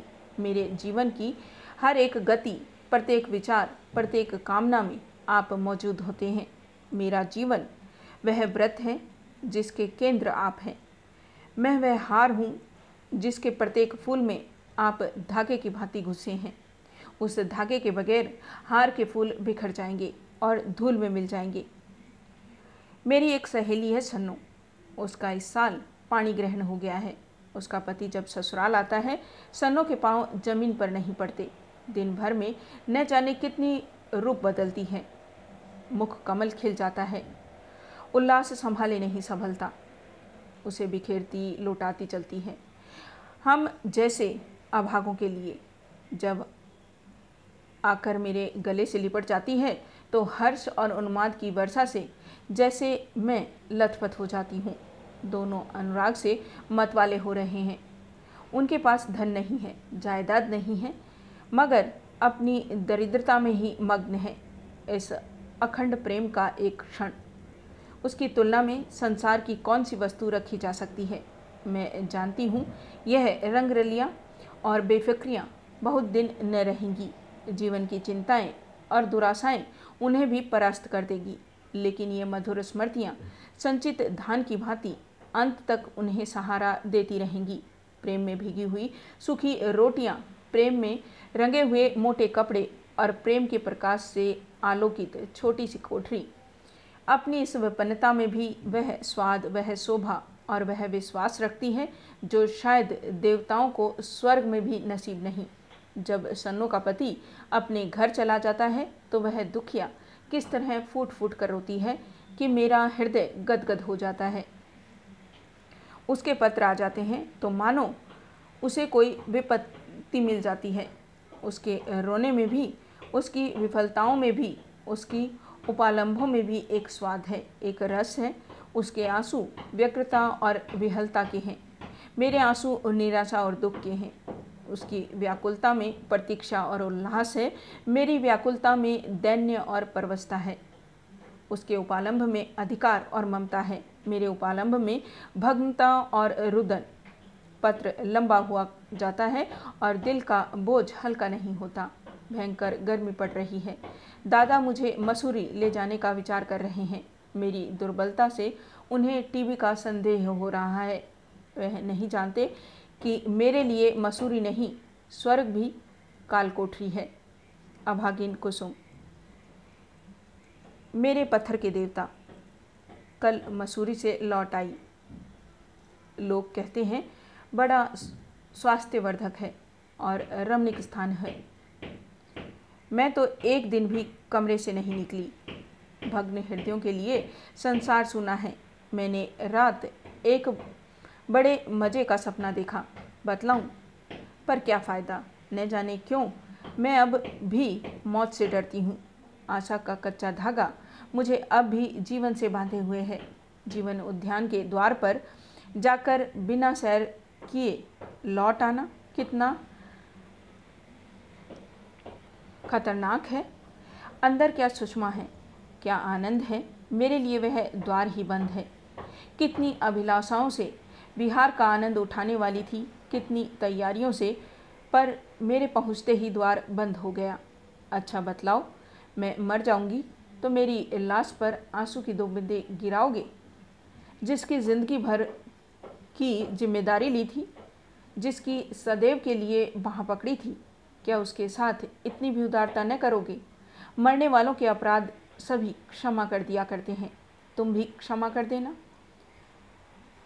आकर मेरे शव को अपने हाथों से नहलाना, अपने हाथ से सुहाग के सिंदूर लगाना, अपने हाथ से सुहाग की चूड़ियाँ पहनाना, अपने हाथ से मेरे मुँह में गंगा जल डालना। दो चार पग कंधा दे देना, बस मेरी आत्मा संतुष्ट हो जाएगी और तुम्हें आशीर्वाद देंगी। मैं वचन देती हूँ कि मालिक के दरबार में तुम्हारा यश गाऊँगी। क्या यह भी महँगा सौदा है? इतने से शिष्टाचार से तुम अपनी सारी जिम्मेदारियों से मुक्त हुए जाते हो। आह, मुझे विश्वास होता है कि तुम इतना शिष्टाचार करोगे। तो मैं कितनी खुशी से मौत का स्वागत करूँगी, लेकिन मैं तुम्हारे साथ अन्याय न करूँगी। तुम कितने ही निष्ठुर हो, कितने निर्दयी नहीं हो सकते। मैं जानती हूँ तुम यह समाचार पाते ही आओगे और शायद एक क्षण के लिए मेरी शोक मृत्यु पर तुम्हारी आँखें रो पड़े। कहीं मैं अपने जीवन में वह शुभ अवसर देख सकती। अच्छा क्या मैं एक प्रश्न पूछ सकती हूँ? नाराज़ न होना। क्या मेरी जगह किसी और सौभाग्यवती ने ले ली है? अगर ऐसा है तो बधाई। जरा उसका चित्र मेरे पास भेज देना। मैं उसकी पूजा करूँगी। उसके चरणों पर शीश नवाऊँगी। मैं जिस देवता को प्रसन्न न कर सकी, उसी देवता से उसने वरदान प्राप्त कर लिया। ऐसी सौभाग्नि के तो चरण धो धो कर पीना चाहिए। मेरी हार्दिक इच्छा है कि तुम उसके साथ सुखी रहो। यदि मैं उस देवी की कुछ सेवा कर सकती, अप्रोक्ष न सही, परोक्ष रूप से ही तुम्हारे कुछ काम आ सकती, अब मुझे केवल उसका शुभ नाम और स्थान बता दो। मैं सिर के बल दौड़ी हुई उसके पास जाऊँगी और कहूँगी, देवी तुम्हारी लौंडी हूँ। इसलिए कि तुम मेरे स्वामी की प्रेमिका हो, मुझे अपने चरणों में शरण दो। मैं तुम्हारे लिए फूलों की सेज बिछाऊँगी। तुम्हारी मांग मोतियों से भरूँगी। तुम्हारी एड़ियों में महावर रचाऊँगी। यह मेरी जीवन की साधना होगी। यह न समझना कि मैं जलूँगी या कूढ़ूँगी। जलन तब होती है जब कोई मुझसे मेरी वस्तु छीन रहा होता है। जिस वस्तु को अपना समझने का मुझे कभी सौभाग्य न हुआ उसके लिए मुझे जलन क्यों हो? अभी बहुत कुछ लिखना था, लेकिन डॉक्टर साहब आ गए हैं। बेचारा हृदय दाह को टीबी समझ रहा है। दुख की सताई हुई। कुसुम। इन दोनों पत्रों ने धैर्य का प्याला भर दिया।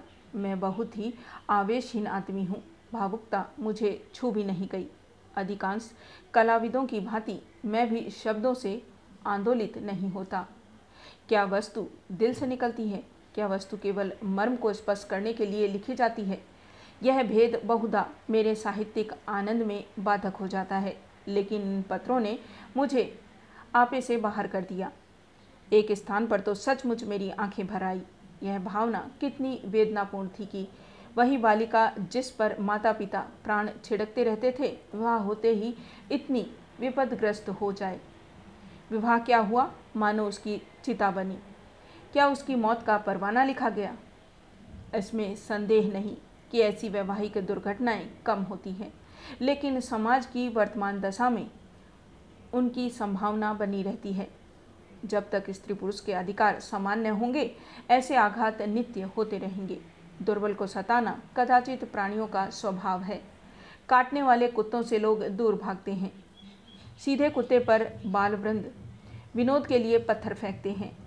तुम्हारे दो नौकर एक ही श्रेणी के हैं। उनमें कभी झगड़ा न होगा, लेकिन आज उनमें से एक को अफसर और दूसरे को उसका माथत बना दो। फिर देखो, अफसर साहब अपने माथत पर कितना रौब जमाते हैं। सुख में दाम्पत्य की नींव अधिकार सामने ही पर रखी जा सकती है। इस वैषम्य में प्रेम का निवास हो सकता है। मुझे तो इसमें संदेह है। हम आज जिसे स्त्री पुरुष में प्रेम कहते हैं, वह वही प्रेम है जो स्वामी को अपने पशु से होता है। पशु सिर झुकाए काम किए जाता है। स्वामी उसे भूसा और खली भी देगा और उसकी देह भी सहलाएगा। उसे आभूषण भी पहनाएगा। लेकिन जानवर ने ज़रा चाल धीमी की, ज़रा गर्दन टेढ़ी की कि मालिक का चाबुक पीठ पर पड़ा। इसे प्रेम नहीं कहते। खैर मैंने पांचवा पत्र खोला, जैसा मुझे विश्वास था। आपने मेरे पिछले पत्र का भी उत्तर नहीं दिया। इसका खुला हुआ अर्थ यह है कि आपने मुझे परित्याग करने का संकल्प कर लिया है, जैसी आपकी इच्छा। पुरुष के लिए स्त्री पाँव की जूती है, स्त्री के लिए तो पुरुष देवतुल्य है, बल्कि देवता से भी बढ़कर। विवेक का उदय होते ही वह पति की कल्पना करने लगती है। मैंने भी वही किया, जिस समय मैं गुड़िया खेलती थी, उसी समय आपने गुड्डे के रूप में मेरे मनोदेश में प्रवेश किया। मैंने आपके चरणों को पखारा, माला, फूल और नैवेद्य से आपका सत्कार किया। कुछ दिनों के बाद कहानियाँ सुनने और पढ़ने की चाट पड़ी। तब आप कथाओं के नायक के रूप में मेरे घर आए। मैंने आपको हृदय में स्थान दिया। बाल्यकाल ही से आप किसी न किसी रूप में मेरे जीवन में घुसे हुए थे। वे भावनाएँ मेरे अंतस्थल की गहराइयों तक पहुँच गई है। मेरे अस्तित्व का एक एक अणु उन भावनाओं में गुथा हुआ है। उन्हें दिल से निकाल डालना सहज नहीं है। उनके साथ मेरे जीवन के परमाणु भी बिखर जाएँगे। लेकिन आपकी यही इच्छा है तो यही सही। मैं आपकी सेवा में सब कुछ करने को तैयार थी। अभाव और विपन्नता का भी कहना ही क्या? मैं तो अपने को मिटा देने को भी राज़ी थी। आपकी सेवा में मिट जाना ही मेरे जीवन का उद्देश्य था। मैंने लज्जा और संकोच का परित्याग किया। आत्मसम्मान को पैरों से कुचला। लेकिन आप मुझे स्वीकार नहीं करना चाहते। मजबूर हूँ। आपका कोई दोष नहीं। अवश्य, मुझसे कोई ऐसी बात हो गई है जिसने आपको इतना कठोर बना दिया है। आप उसे जबान पर लाना भी उचित नहीं समझते। मैं इस निष्ठुरता के सिवा और हर एक सजा झेलने को तैयार थी। आपके हाथ से जहर का प्याला लेकर पी जाने में मुझे विलंब न होता। किंतु विधि की गति निराली है। मुझे पहले इस सत्य के स्वीकार करने में बाधा थी कि स्त्री पुरुष की दासी है। मैं उसे पुरुष की सहचरी, अर्धांगनी समझती थी। पर अब मेरी आँखें खुल गई। मैंने कई दिन हुए एक पुस्तक में पढ़ा था कि आदिकाल में स्त्री पुरुष की उसी तरह संपत्ति थी, जैसे गाय, बैल या खेतबारी। पुरुष को अधिकार था कि स्त्री को बेचे गिरो रखे या मार डाले। विवाह की प्रथा उस समय केवल यह थी कि वर पक्ष अपने सुर सामंतों को लेकर सशस्त्र आता था और कन्या को उड़ा ले जाता था। कन्या के साथ कन्या के घर में रुपए, पैसा, अनाज और पशु जो कुछ उसके हाथ लग जाता था, उसे भी उठा ले जाता था। वह स्त्री को अपने घर ले जाकर उसके पैरों में बेड़िया डालकर घर के अंदर बंद कर देता था। उसके आत्मसम्मान के भाव को मिटाने के लिए यह उपदेश दिया जाता था कि पुरुष ही उसका देवता है। सोहाग स्त्री की सबसे बड़ी विभूति है। आज कई हज़ार वर्षों के बीतने पर पुरुष के उस मनोभाव में कोई परिवर्तन नहीं हुआ। पुरानी सभी प्रथाएँ कुछ विकृत या संस्कृत रूप में मौजूद है। आज मुझे मालूम हुआ कि उस लेखक ने स्त्री समाज की दशा का कितना सुंदर निरूपण किया था।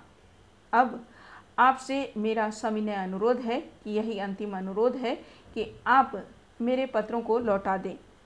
आपके दिए हुए गहने और कपड़े अब मेरे किसी काम के नहीं। इन्हें अपने पास रखने का मुझे कोई अधिकार नहीं। आप जिस समय चाहें वापस मंगवा लें। मैंने उन्हें एक पोट्री में बंद करके अलग रख दिया है। उसकी सूची भी वहीं रखी हुई है। मिला लीजिएगा। आज से आप मेरी जबान या कलम से कोई शिकायत न सुनेंगे। इस भ्रम को भूल कर भी दिल में स्थान न दीजिएगा कि मैं आपसे बेवफाई या विश्वासघात करूँगी। मैं इसी घर में कुड़ कुड़ कर मर जाऊँगी। पर आपकी ओर से मेरा मन कभी मैला न होगा। मैं जिस जलवायु में पली हूँ उसका मूल तत्व है पति से श्रद्धा। ईर्ष्या जलन भी उस भावना को मेरे दिल से नहीं निकाल सकती। मैं आपकी कुल मर्यादा की रक्षिका हूँ। उस अमानता में जीते जी खनायत न करूँगी। अगर मेरे बस में होता तो मैं उसे भी वापस कर देती, लेकिन यहाँ भी मैं मजबूर हूँ और आप भी मजबूर हैं। मेरी ईश्वर से यही विनती है कि आप जहाँ रहें, कुशल से रहें। जीवन में मुझे सबसे कटु अनुभव जो हुआ, वह यही कि नारी जीवन अधम है अपने लिए, अपने माता पिता के लिए, अपने पति के लिए। उसकी कदर न माता के घर में है, न पति के घर में। मेरा घर शोकाकार बना हुआ है, अम्मा रो रही है, दादा रो रहे हैं, कुटुंब के लोग रो रहे हैं। एक मेरी जात से लोगों को कितनी मानसिक वेदना हो रही है। कदाचित वे सोचते होंगे, यह कन्या कुल में न आती तो अच्छा होता। मगर सारी दुनिया एक तरफ़ हो जाए, आपके ऊपर विजय नहीं पा सकती। आप मेरे प्रभु हैं, आपका फैसला अटल है। उसकी कहीं अपील नहीं, कहीं फरियाद नहीं। खैर, आज से यह कांड समाप्त हुआ। अब मैं हूँ और मेरा दलित भग्न हृदय। हसरत यही है कि आपकी कुछ सेवा न कर सकी। अभाग्नि कुसुम मालूम नहीं, मैं कितनी देर तक मूक वेदना की दशा में बैठा रहा कि महाशय नवीन बोले, अपने इन पत्रों को पढ़कर क्या निश्चय किया? मैंने रोते हुए हृदय से कहा, अगर इन पत्रों ने उस नर पिशाच के दिल पर कोई असर न किया तो मेरा पत्र भला क्या असर करेगा? इससे अधिक करुणा और वेदना मेरी शक्ति के बाहर है। ऐसा कौन सा धार्मिक भाव है जिसे इन पत्रों में स्पर्श न किया गया हो? दया, लज्जा, तिरस्कार। न्याय, मेरे विचार में तो कुसुम ने कोई पहलू नहीं छोड़ा। मेरे लिए अब यही अंतिम उपाय है कि उस शैतान के सिर पर सवार हो जाऊँ और उससे मुँह दर मुँह बातें करके इस समस्या की तह तक पहुँचने की चेष्टा करूँ। अगर उसने मुझे कोई संतोषप्रद उत्तर न दिया तो मैं उसका और अपना खून एक कर दूँगा। या तो मुझे को फांसी होगी या वही काले पानी जाएगा। कुसुम ने जिस धैर्य और साहस से काम लिया है, वह सराहनीय है। आप उसे सांत्वना दीजिए। मैं आज रात की गाड़ी से मुरादाबाद जाऊँगा और परसों तक जैसी कुछ परिस्थिति होगी, उसकी आपको सूचना दूँगा। मुझे तो यह कोई चरित्रहीन और बुद्धिहीन युवक मालूम होता है। मैं उस बहक में जाने क्या क्या बकता रहा। उसके बाद हम दोनों भोजन करके स्टेशन चले। वह आगरे गए, मैं मुरादाबाद का रास्ता ले लिया।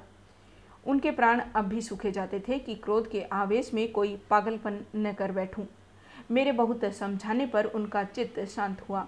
मैं प्रातःकाल मुरादाबाद पहुँचा और जाँच शुरू कर दी। इस युवक के चरित्र के विषय में मुझे जो संदेह था, वह गलत निकला मोहल्ले में, कॉलेज में, उसके इष्ट मित्रों में, सभी उसके प्रशंसक थे। अंधेरा और गहरा होता गया। संध्या समय मैं उसके घर जा पहुँचा, जिस निष्कपट भाव से वह दौड़कर मेरे पैरों पर झुका, वह मैं नहीं भूल सकता। ऐसा वाकचतुर, ऐसा सुशील और विनित युवक मैंने नहीं देखा। बाहर और भीतर में इतना आकाश पाताल का अंतर मैंने कभी नहीं देखा। मैंने कुशल क्षेम और शिष्टाचार के दो चार वाक्यों के बाद पूछा, तुमसे मिलकर चित्त प्रसन्न हुआ, लेकिन आखिर कुसुम ने क्या अपराध किया है, जिसका तुम उसे इतना कठोर दंड दे रहे हो? उसने तुम्हारे पास कई पत्र लिखे। तुमने एक का भी उत्तर न दिया। वह दो तीन बार यहाँ भी आई। पर तुम उससे बोले तक नहीं? क्या उस निर्दोष बालिका के साथ तुम्हारा यह अन्याय नहीं है? युवक ने लज्जित भाव से कहा, बहुत अच्छा होता है। आपने इन, इस प्रश्न को उठाया। इसका जवाब देना मेरे लिए बहुत मुश्किल है। मैंने तो इसे आप लोगों के अनुमान पर छोड़ दिया था, लेकिन इन गलत फहमी को दूर करने के लिए मुझे विवश होकर कहना पड़ेगा। यह कहते कहते वह चुप हो गया। बिजली की बत्ती पर भांति भांति के कीट पतंगे जमा हो गए। कई झिंगुर उछल उछल कर मुँह पर आ रहे थे और जैसे मनुष्य पर अपनी विजय का परिचय देकर उड़ जाते थे। एक बड़ा सा आँखफोड़ भी मेज पर बैठा था। शायद जस्त मारने के लिए अपनी देह तौल रहा था। युवक ने एक पंखा लाकर मेज पर रख दिया, जिसकी विजय कीट पतंगों को दिखा दिया। और मनुष्य इतना निर्बल नहीं है जितना वे समझ रहे हैं। एक क्षण में मैदान साफ़ हो गया और हमारी बातों में दखल देने वाला कोई न था। युवक ने सकुचाते हुए कहा, संभव है, आप मुझे अत्यंत लोभी, कमीना और स्वार्थी समझे, लेकिन यथार्थ यह है कि इस विवाह से मेरी वह अभिलाषा न पूरी हुई जो मुझे प्राणों से भी प्रिय थी। मैं विवाह पर रजामंद न था, अपने पैरों में बेड़ियाँ न डालना चाहता था। किंतु जब महाशय नवीन बहुत पीछे पड़ गए और उनकी बातों से मुझे आशा हुई कि वह सब प्रकार से मेरी सहायता करने को तैयार हैं, तब मैं राज़ी हो गया। पर विवाह होने के बाद उन्होंने मेरी बात भी न पूछी। मुझे एक पत्र भी न लिखा कि कब तक वह मुझे विलायत भेजने का प्रबंध कर सकेंगे। हालाँकि मैंने अपनी इच्छा उन पर पहले ही प्रकट कर रखी थी, पर उन्होंने मुझे निराश करना ही उचित समझा। उनकी इस अकृपा ने मेरे सारे मंसूबे धूल में मिला दिए। मेरे लिए अब इसके सिवा और क्या रह जाता है कि एलएलबी पास करूँ और कचहरी में जूती फट फटकाया करूँ? मैंने पूछा तो आखिर तुम नवीन जी से क्या चाहते हो? लेन देन में तो उन्होंने शिकायत का कोई अवसर नहीं दिया। तुम्हें विलायत भेजने का खर्च तो शायद उनके काबू से बाहर हो, युवक ने सिर झुकाकर कहा। तो यह उन्हें पहले ही मुझसे कह देना चाहिए था। फिर मैं वाह क्यों करता? उन्होंने चाहे कितना ही खर्च कर डाला हो, पर इससे मेरा क्या उपकार हुआ? दोनों तरफ़ से दस बारह हज़ार रुपये खाक में मिल गए और उनके साथ मेरी अभिलाषाएँ खाक में मिल गई। पिताजी पर तो कई हज़ार का ऋण हो गया है। वह अब मुझे इंग्लैंड नहीं भेज सकते। क्या पूज्य नवीन जी चाहते तो मुझे इंग्लैंड न भेज देते। उनके लिए दस पाँच हज़ार की कोई हकीकत नहीं। मैं सन्नाटे में आ गया। मेरे मुँह से अनायास निकल गया, छी, बाहरी दुनिया और बाहरे हिंदू समाज, तेरे यहाँ ऐसे ऐसे स्वार्थ के दास पड़े हुए हैं कि जो एक अबला का जीवन संकट में डालकर उसके पिता पर ऐसे अत्याचार, दबाव डालकर ऊँचा पद प्राप्त करना चाहते हैं। विद्यार्जन के लिए देश जाना बुरा नहीं। ईश्वर सामर्थ्य दे तो शोक से जाओ। किंतु पत्नी का परित्याग करके ससुर पर उसका भार रखना निर्लजता की पराकाष्ठा है।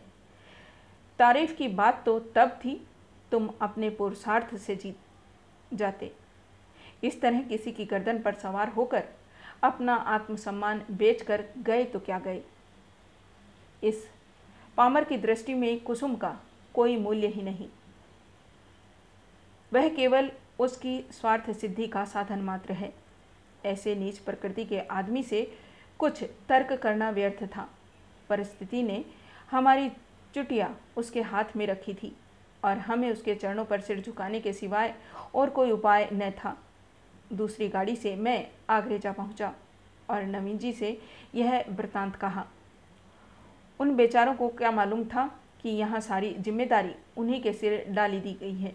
यद्यपि इस मंदी ने उनकी वकालत भी ठंडी कर रखी है। वह दस पाँच हज़ार का खर्च सुगमता से नहीं उठा सकते, लेकिन इस युवक ने उनसे इसका संकेत भी किया होता तो वह अवश्य कोई न कोई उपाय करते। कुसुम के सिवा दूसरा उनका कौन बैठा हुआ है? उन बेचारों को तो इस बात का ज्ञान ही न था। अतएव मैंने यूँ ही उनसे यह समाचार कहा तो वह बोल उठे, छी इस जरा सी बात को इस भले आदमी ने इतना तुल दे दिया। आप आज ही उसे लिख दें कि वह जिस वक्त जहाँ पढ़ने के लिए जाना चाहे, शौक से जा सकता है। मैं उसका सारा भार स्वीकार करता हूँ। साल भर तक निर्दयी ने कुसुम को रुला रुला कर मार डाला। घर में इसकी चर्चा हुई। कुसुम ने भी, सुना और माँ ने भी। मालूम हुआ एक हज़ार का चेक उसके पति के नाम भेजा जा रहा है। पर इस तरह जैसे किसी संकट का मोचन करने के लिए अनुष्ठान किया जा रहा हो। कुसुम ने भ्रकुटी सिकोड़ कर कहा, अम्मा, दादा से कह दो, कहीं रुपए भेजने की ज़रूरत नहीं। माता ने विस्मित होकर बालिका की ओर देखा। कैसे रुपए? अच्छा वह क्यों? इसमें क्या हर्ष है? लड़के का मन है तो विलायत जाकर पढ़े। हम क्यों रोकने लगे? यूँ भी उसी का है, वो भी उसी का नाम है। हमें कौन छाती पर लाद कर ले जाना है। नहीं, आप दादा से कह दीजिए, एक पाई न भेजे। आखिर इसमें क्या बुराई है? इसलिए कि यह उसी तरह की डकानचिनी है। जैसी बदमाश लोग किया करते हैं। किसी आदमी को पकड़कर ले जाएँ और उसके घर वालों से उसके मुक्ति बंद के लिए अच्छी रकम ऐठी। माता ने तिरस्कार की आँखों से देखा। कैसी बातें करती हो बेटी? इतने दिनों के बाद तो जाके देवता सीधे हुए हैं और तुम उन्हें फिर चिढ़ाई देती हो। कुसुम ने झंझला कर कहा, ऐसे देवता का रूठे रहना ही अच्छा। जो आदमी इतना स्वार्थी, इतना दम भी, इतना नीच है, उसके साथ मेरा निर्वाह न होगा। मैं कह देती हूँ, वहाँ रुपए गए तो मैं जहर खा लूँगी। ऐसी दिल लगी न समझना। मैं ऐसे आदमी का मुँह भी देखना नहीं चाहती। दादा से कह देना और अगर तुम्हें डर लगता हो तो मैं खुद कह दूँगी। मैंने स्वतंत्र रहने का निश्चय कर लिया है। माँ ने देखा, लड़की का मुखमंडल आरक्त तो हो उठा है। मानो इस प्रश्न पर वह न कुछ कहना चाहती है, न सुनना। दूसरे दिन नवीन जी ने यह हाल मुझसे कहा। तो मैं एक आत्मविस्मृत की दशा में दौड़ा हुआ गया और कुसुम को गले लगा लिया। मैं नारियों में ऐसा ही आत्माभिमान देखना चाहता हूँ। कुसुम ने वह कर दिखाया, जो मेरे मन में था और जिसे प्रकट करने का साहस मुझमें न था। साल भर हो गया है। कुसुम ने पति के पास एक पत्र भी नहीं लिखा और न उसका ज़िक्र ही करती है। नवीन जी ने कई बार जमाई को मना लाने की इच्छा प्रकट की, पर कुसुम उसका नाम भी सुनना नहीं चाहती। उसमें स्वावलंबन की ऐसी दृढ़ता आ गई है कि आश्चर्य होता है। उसके मुख पर निराशा और वेदना के पीलेपन और तेजहीनता की जगह स्वाभिमान और स्वतंत्रता की लाली और तेजस्विता भाषित हो गई है। आइए सुनते हैं मुंशी प्रेमचंद द्वारा लिखी गई कहानी कुसुम। साल भर की बात है। एक दिन शाम को हवा खाने जा रहा था कि महाशय नवीन से मुलाकात हो गई। मेरे पुराने दोस्त हैं। बड़े बेतकल्लुफ़ और मनचले। आगरे में मकान है, अच्छे कवि हैं। उनके कवि समाज में कई बार शरीक हो चुका हूँ। ऐसा कविता का उपासक मैंने नहीं देखा। पेशा तो वकालत, पर डूबे रहते हैं काव्य चिंतन में। आदमी जहीन है। मुकदमा सामने आया और उसकी तह तक पहुँच गए। इसलिए कभी कभी मुकदमे मिल जाते हैं, लेकिन कचहरी के बाहर अदालत या मुकदमे की चर्चा उनके लिए निषिद्ध है। अदालत की चार दीवारी के अंदर चार पाँच घंटे वह वकील होते हैं। चार दीवारी के बाहर निकलते ही कवि हैं, सिर से पाँव तक। जब देखिए, कवि मंडल जमा है। कवि चर्चा हो रही है, रचनाएँ सुन रहे हैं, मस्त हो होकर झूम रहे हैं और अपनी रचना सुनाते समय तो उन पर एक तल्लीनता सी छा जाती है। कंठ स्वर भी इतना मधुर है कि उनके पद बाण की तरह सीधे कलेजे में उतर जाते हैं। आध्यात्म में माधुर्य की सृष्टि करना, निर्गुण में सगुण की बाहर दिखाना उनकी रचनाओं की विशेषता है। वह जब लखनऊ में आते हैं, मुझे पहले सूचना दे दिया करते हैं।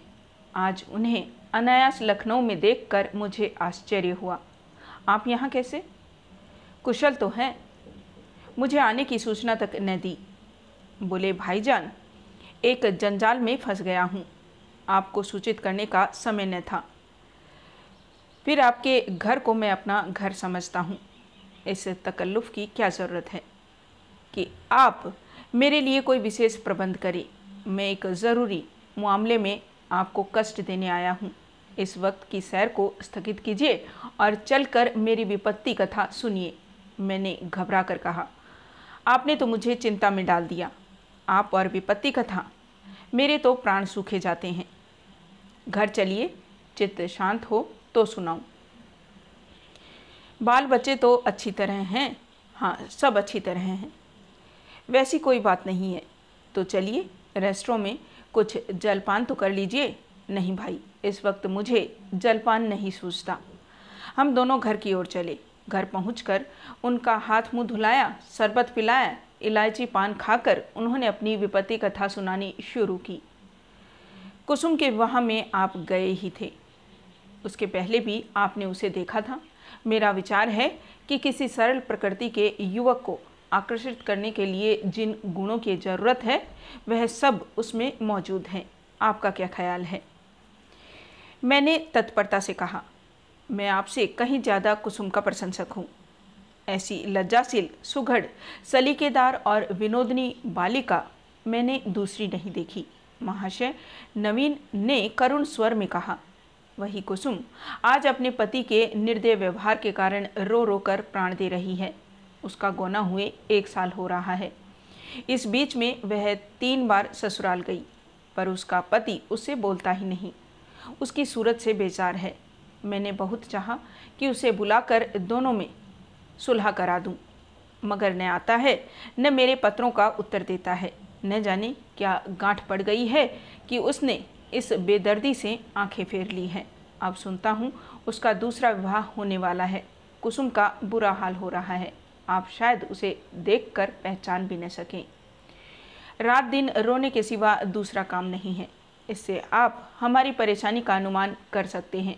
ज़िंदगी की सारी अभिलाषाएँ मिटी जाती हैं।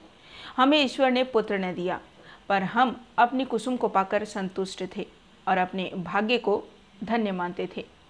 उसे कितने लाड़ प्यार से पाला, कभी उसे फूल की छड़ी से भी न छुआ। उसकी शिक्षा दीक्षा में कोई बात उठा न रखी। उसने बीए नहीं पास किया, लेकिन विचारों की प्रौढ़ता और ज्ञान विस्तार में किसी ऊँचे दर्जे की शिक्षित महिला से कम नहीं है। आपने उसके लेख देखे हैं। मेरा ख्याल है, बहुत कम देवियाँ वैसे लेख लिख सकती हैं। समाज धर्म नीति सभी विषयों में उसके विचार बड़े परिष्कृत हैं। बहस करने में तो वह इतनी पटु है कि मुझे आश्चर्य होता है। गृह प्रबंध में इतनी कुशल कि मेरे घर का प्राय सारा प्रबंध उसी के हाथ में था। किंतु पति की दृष्टि में वह पाँव की धूल के बराबर भी नहीं। बार बार पूछता हूँ, तूने उसे कुछ कह दिया है क्या? या कोई बात है? आखिर वह क्यों तुझसे इतना उदासीन है? इसके जवाब में रोकर यही कहती है, मुझसे तो उन्होंने कभी कोई बातचीत ही नहीं की। मेरा विचार है कि पहले ही दिन दोनों में कुछ मनमुटाव हो गया। वह कुसुम के पास आया होगा और उससे कुछ पूछा होगा। उसने मारे शर्म के जवाब ने दिया होगा, संभव है उससे दो चार बातें और भी की हो, कुसुम ने सिर न उठाया होगा। आप जानते ही हैं कि कितनी शर्मिली है। बस पतिदेव रूठ गए होंगे। मैं तो कल्पना ही नहीं कर सकता कि कुसुम जैसी बालिका से कोई पुरुष उदासीन रह सकता है। लेकिन दुर्भाग्य को कोई क्या करे? दुखिया ने पति के नाम कई पत्र लिखे, पर वह निर्दय ने एक का भी जवाब न दिया। सारी चिट्ठियाँ लौटा दी। मेरी समझ में नहीं आता कि उस पाषाण हृदय को कैसे पिघलाऊं। मैं अब खुद तो उसे कुछ लिख नहीं सकता। आप ही कुसुम की प्राण रक्षा करें, नहीं तो शीघ्र ही उसके जीवन का अंत हो जाएगा। और उसके साथ हम दोनों प्राणी भी सिधार जाएँगे। उसकी व्यथा अब नहीं देखी जाती। नवीन जी की आँखें सजल हो गई। मुझे भी अत्यंत क्षोभ हुआ। उन्हें तसल्ली देता हुआ बोला, आप इतने दिनों इस चिंता में पड़े रहे, मुझसे पहले ही क्यों न कहा? मैं आज ही मुरादाबाद जाऊँगा और उस लोंडे की इस बुरी तरह खबर लूँगा कि वह भी याद करेगा। बचा तो ज़बरदस्ती घर्षित कर लाऊँगा और कुसुम के पैरों पर गिरा दूँगा। नवीन जी मेरे आत्मविश्वास पर मुस्कुरा कर बोले, आप उससे क्या कहेंगे? यह न पूछिए। वशीकरण के जितने मंत्र हैं, उन सभी की परीक्षा करूँगा। तो आप कदापि सफल न होंगे। वह इतना सीलवान इतना विनम्र, इतना प्रसन्न मुख है, उतना मधुरभाषी कि आप वहाँ से उसके भक्त होकर लौटेंगे। वह नित्य आपके सामने हाथ बांधे खड़ा रहेगा। आपकी सारी कठोरता शांत हो जाएगी। आपके लिए तो एक ही साधन है। आपके कलम में जादू है। आपने कितने ही युवकों को सन्मार्ग पर लगाया है। हृदय में सोई हुई मानवता को जगाना आपका कर्तव्य है। मैं चाहता हूँ कि आप कुसुम की ओर से ऐसा करुणाजनक, ऐसा दिल हिला देने वाला पत्र लिखें कि वह लज्जित हो जाए और उसकी प्रेम भावना सचेत हो उठे। मैं जीवंत पर्यंत आपका आभारी रहूँगा। नवीन जी, कवि ही तो ठहरे इस तजवीज में। वास्तविकता की अपेक्षा कवित्व ही की प्रधानता थी। आप मेरे कई कल्पों को पढ़कर रो पड़े हैं। इससे आपको विश्वास हो गया है कि मैं चतुर सपेरे की भांति जिस दिल को चाहूँ नचा सकता हूँ। आपको यह मालूम नहीं कि सभी मनुष्य कवि नहीं होते और न एक से भावुक। जिन गल्पों को पढ़कर आप रोए हैं, उन्हीं गल्पों को पढ़कर कितने ही सज्जनों ने विरक्त होकर पुस्तक फेंक दी है। पर इन बातों का वह अवसर न था। वह समझते कि मैं अपना गला छुड़ाना चाहता हूँ। इसलिए मैंने सहृदयता से कहा, आपको बहुत दूर की सूझी और मैं इस प्रस्ताव से सहमत हूँ।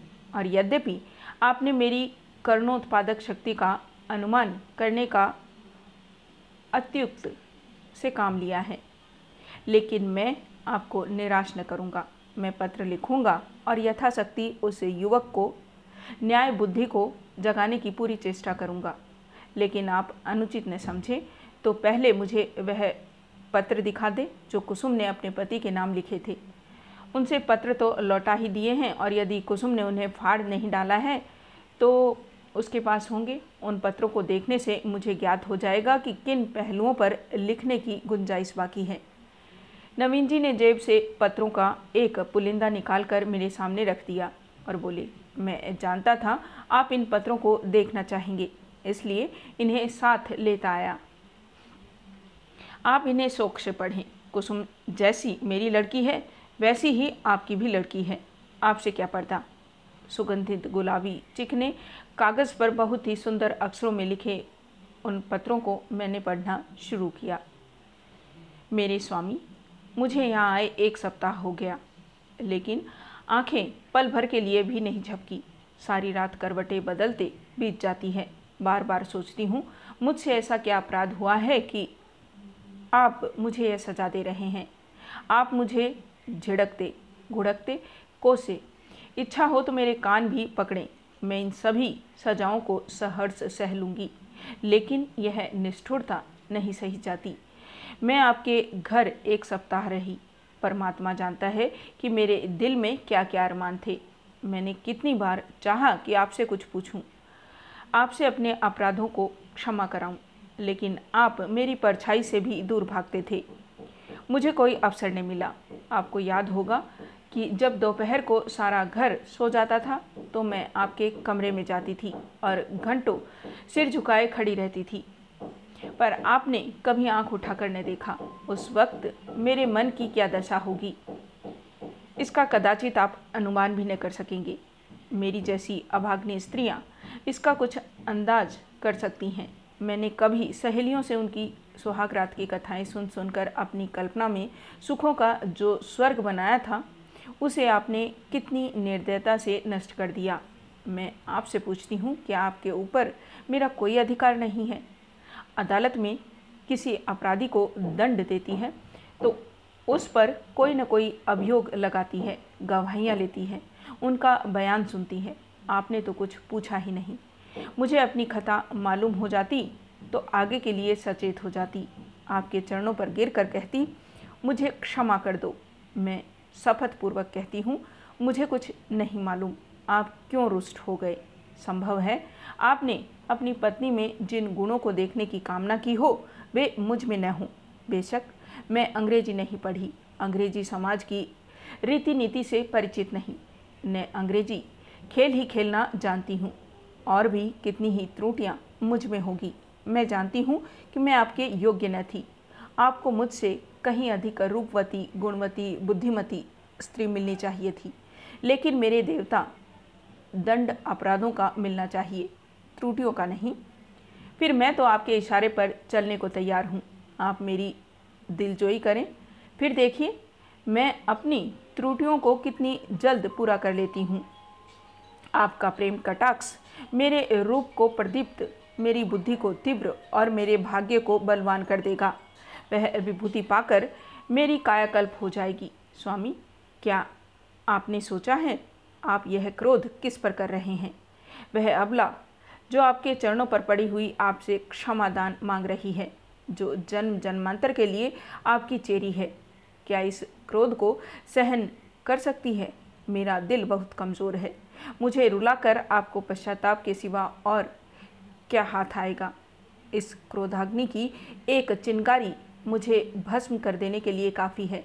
अगर आपकी यह इच्छा है कि मैं मर जाऊँ, तो मैं मरने के लिए तैयार हूँ। केवल आपका इशारा चाहती हूँ। अगर मरने से आपको प्रसन्नता हो तो मैं बड़े हर्ष से अपनों को, प्राणों की तिलांजलि दे दूँगी। मगर इतना कहे बिना नहीं रहा जाता कि मुझमें सो ऐब हों, पर एक गुण भी है। मुझे दावा है कि आपकी जितनी सेवा मैं कर सकती हूँ, उतनी कोई दूसरी स्त्री नहीं कर सकती। आप विद्वान हैं, उदार हैं, मनोविज्ञान के पंडित हैं। आपकी लौंडी आपके सामने खड़ी दया की भीख मांग रही है। क्या उसे द्वार से ठुकरा दीजिएगा?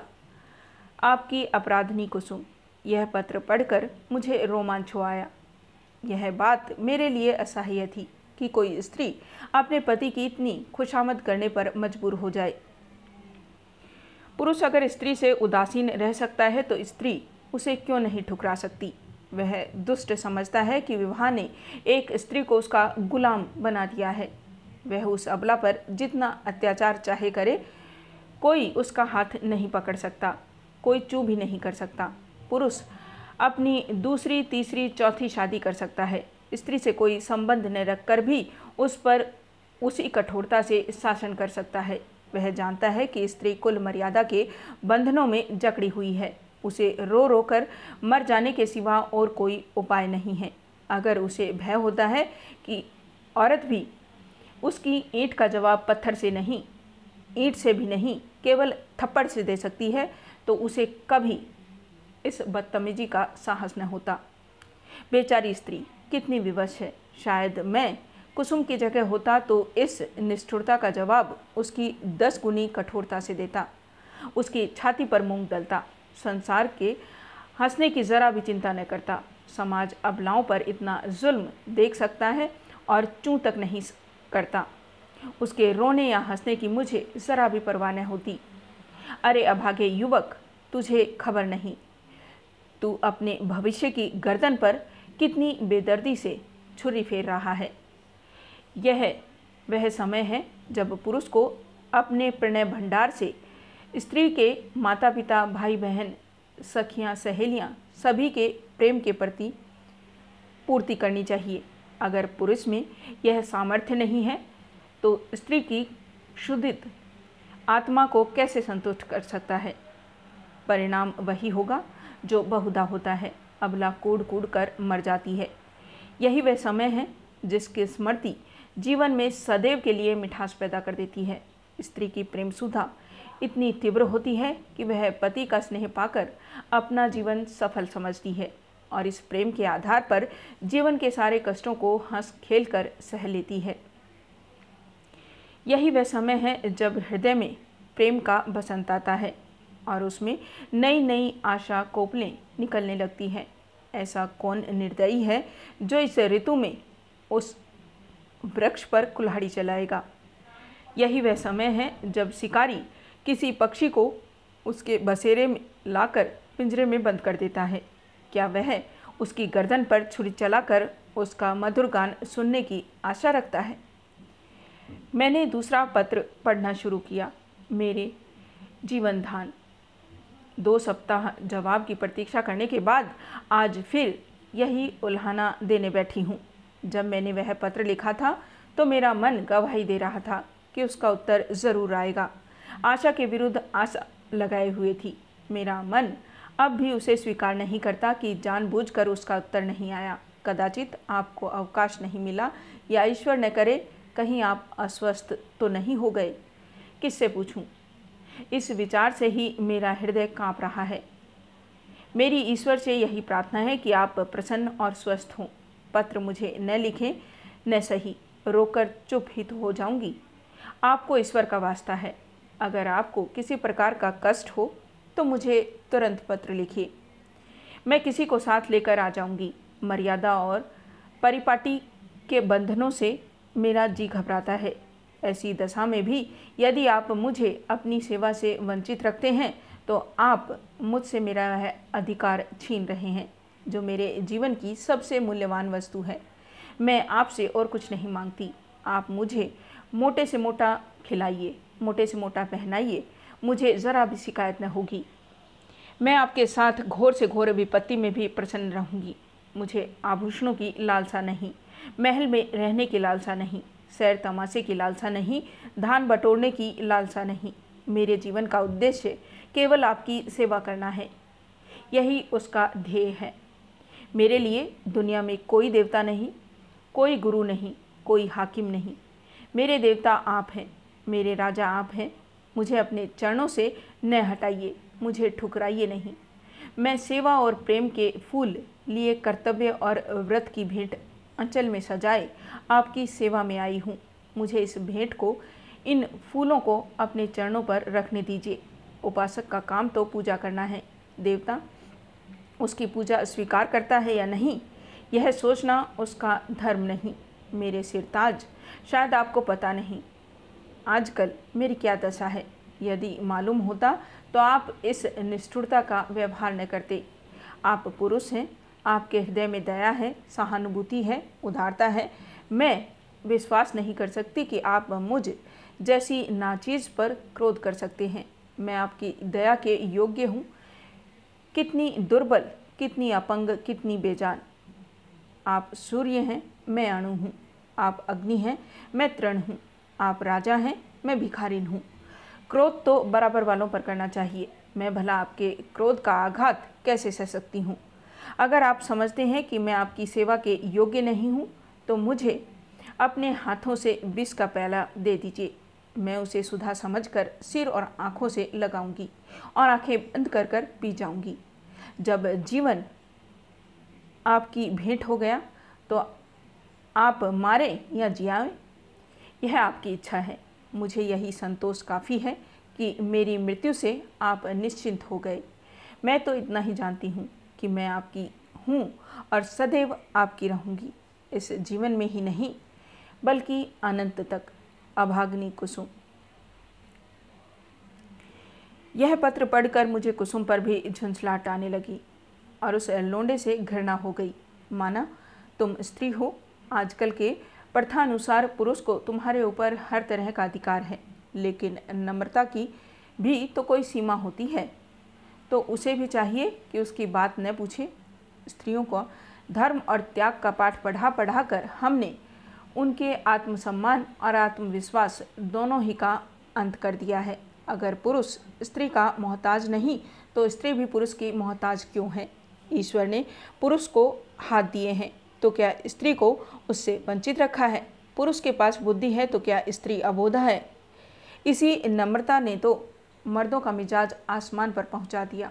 पुरुष रूठ गया तो स्त्री के लिए मानो प्रलय आ गई। मैं तो समझता हूँ, कुसुम नहीं, उसका भागापति ही दया के योग्य है, जो कुसुम जैसी स्त्री की कद्र नहीं कर सकता।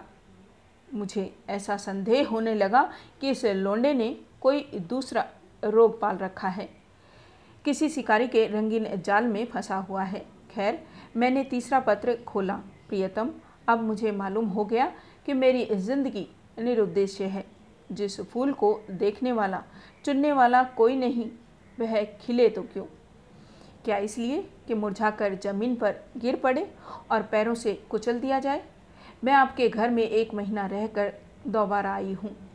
ससुर जी ही ने मुझे बुलाया ससुर जी ने ही मुझे विदा कर दिया।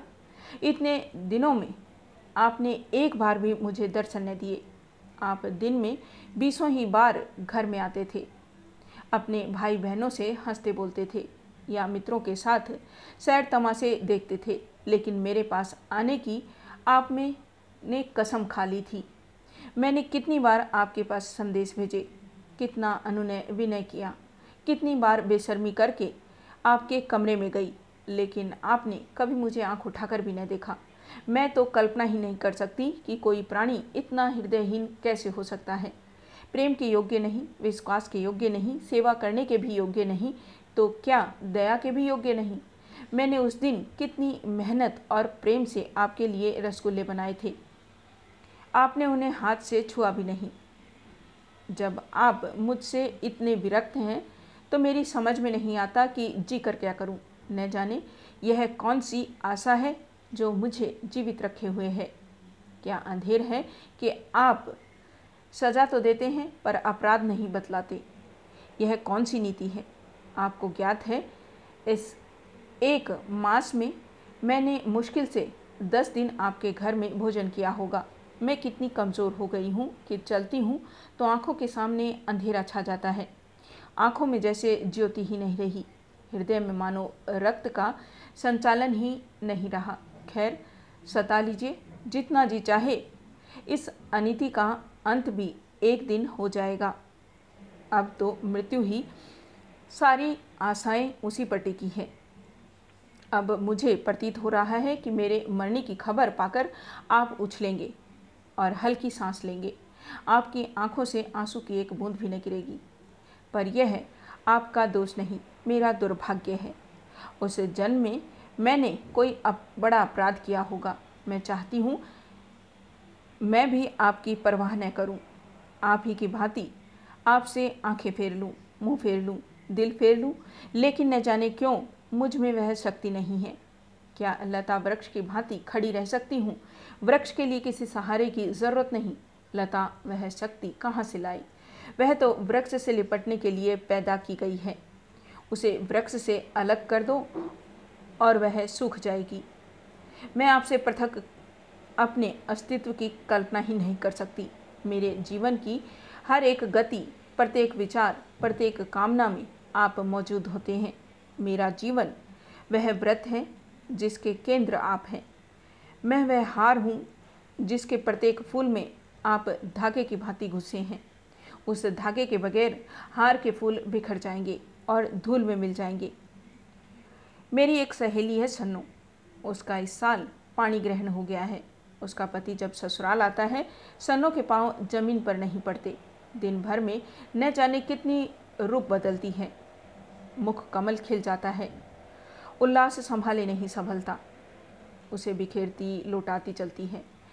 हम जैसे अभागों के लिए, जब आकर मेरे गले से लिपट जाती है तो हर्ष और उन्माद की वर्षा से जैसे मैं लथपथ हो जाती हूँ। दोनों अनुराग से मत वाले हो रहे हैं। उनके पास धन नहीं है, जायदाद नहीं है, मगर अपनी दरिद्रता में ही मग्न है।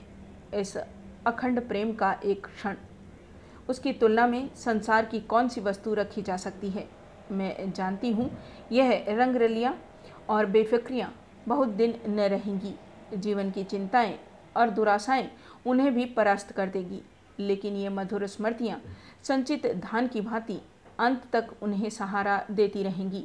प्रेम में भीगी हुई सूखी रोटियाँ प्रेम में रंगे हुए मोटे कपड़े और प्रेम के प्रकाश से आलोकित छोटी सी कोठरी।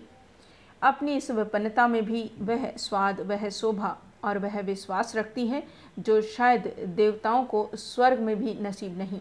जब सन्नो का पति अपने घर चला जाता है तो वह दुखिया किस तरह फूट फूट कर रोती है कि मेरा हृदय गदगद हो जाता है। उसके पत्र आ जाते हैं तो मानो उसे कोई विपत्ति मिल जाती है। उसके रोने में भी, उसकी विफलताओं में भी, उसकी उपालंभों में भी एक स्वाद है, एक रस है। उसके आँसू व्यक्रता और विहलता के हैं। मेरे आँसू निराशा और दुख के हैं। उसकी व्याकुलता में प्रतीक्षा और उल्लास है। मेरी व्याकुलता में दैन्य और परवस्ता है। उसके उपालंभ में अधिकार और ममता है। मेरे उपालंभ में भग्नता और रुदन। पत्र लंबा हुआ जाता है और दिल का बोझ हल्का नहीं होता। भयंकर गर्मी पड़ रही है।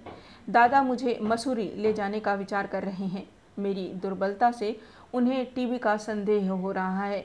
वह नहीं जानते कि मेरे लिए मसूरी नहीं, स्वर्ग भी कालकोठरी है। अभागिन कुसुम। मेरे पत्थर के देवता, कल मसूरी से लौट आई। लोग कहते हैं, बड़ा स्वास्थ्यवर्धक है और रमणीक स्थान है। मैं तो एक दिन भी कमरे से नहीं निकली। भग्न हृदयों के लिए संसार सुना है। मैंने रात एक बड़े मज़े का सपना देखा। बतलाऊं, पर क्या फ़ायदा? न जाने क्यों, मैं अब भी मौत से डरती हूँ। आशा का कच्चा धागा मुझे अब भी जीवन से बांधे हुए है। जीवन उद्यान के द्वार पर जाकर बिना सैर किए लौट आना कितना खतरनाक है। अंदर क्या सुषमा है, क्या आनंद है, मेरे लिए वह द्वार ही बंद है। कितनी अभिलाषाओं से विहार का आनंद उठाने वाली थी। कितनी तैयारियों से, पर मेरे पहुँचते ही द्वार बंद हो गया। अच्छा बतलाओ, मैं मर जाऊँगी तो मेरी लाश पर आँसू की दो बिंदे गिराओगे? जिसकी ज़िंदगी भर की ज़िम्मेदारी ली थी, जिसकी सदैव के लिए वहाँ पकड़ी थी, क्या उसके साथ इतनी भी उदारता न करोगे? मरने वालों के अपराध सभी क्षमा कर दिया करते हैं। तुम भी क्षमा कर देना। आकर मेरे शव को अपने हाथों से नहलाना, अपने हाथ से सुहाग के सिंदूर लगाना, अपने हाथ से सुहाग की चूड़ियाँ पहनाना, अपने हाथ से मेरे मुँह में गंगा जल डालना। दो चार पग कंधा दे देना, बस मेरी आत्मा संतुष्ट हो जाएगी और तुम्हें आशीर्वाद देंगी। मैं वचन देती हूँ कि मालिक के दरबार में तुम्हारा यश गाऊँगी। क्या यह भी महँगा सौदा है? इतने से शिष्टाचार से तुम अपनी सारी जिम्मेदारियों से मुक्त हुए जाते हो।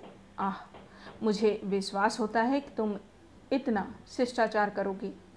तो मैं कितनी खुशी से मौत का स्वागत करूँगी, लेकिन मैं तुम्हारे साथ अन्याय न करूँगी। तुम कितने ही निष्ठुर हो, कितने निर्दयी नहीं हो सकते। मैं जानती हूँ तुम यह समाचार पाते ही आओगे और शायद एक क्षण के लिए मेरी शोक मृत्यु पर तुम्हारी आँखें रो पड़े। कहीं मैं अपने जीवन में वह शुभ अवसर देख सकती। अच्छा क्या मैं एक प्रश्न पूछ सकती हूँ? नाराज़ न होना। क्या मेरी जगह किसी और सौभाग्यवती ने ले ली है? अगर ऐसा है तो बधाई। जरा उसका चित्र मेरे पास भेज देना। मैं उसकी पूजा करूँगी। उसके चरणों पर शीश नवाऊँगी। मैं जिस देवता को प्रसन्न न कर सकी, उसी देवता से उसने वरदान प्राप्त कर लिया। ऐसी सौभाग्नि के तो चरण धो धो कर पीना चाहिए।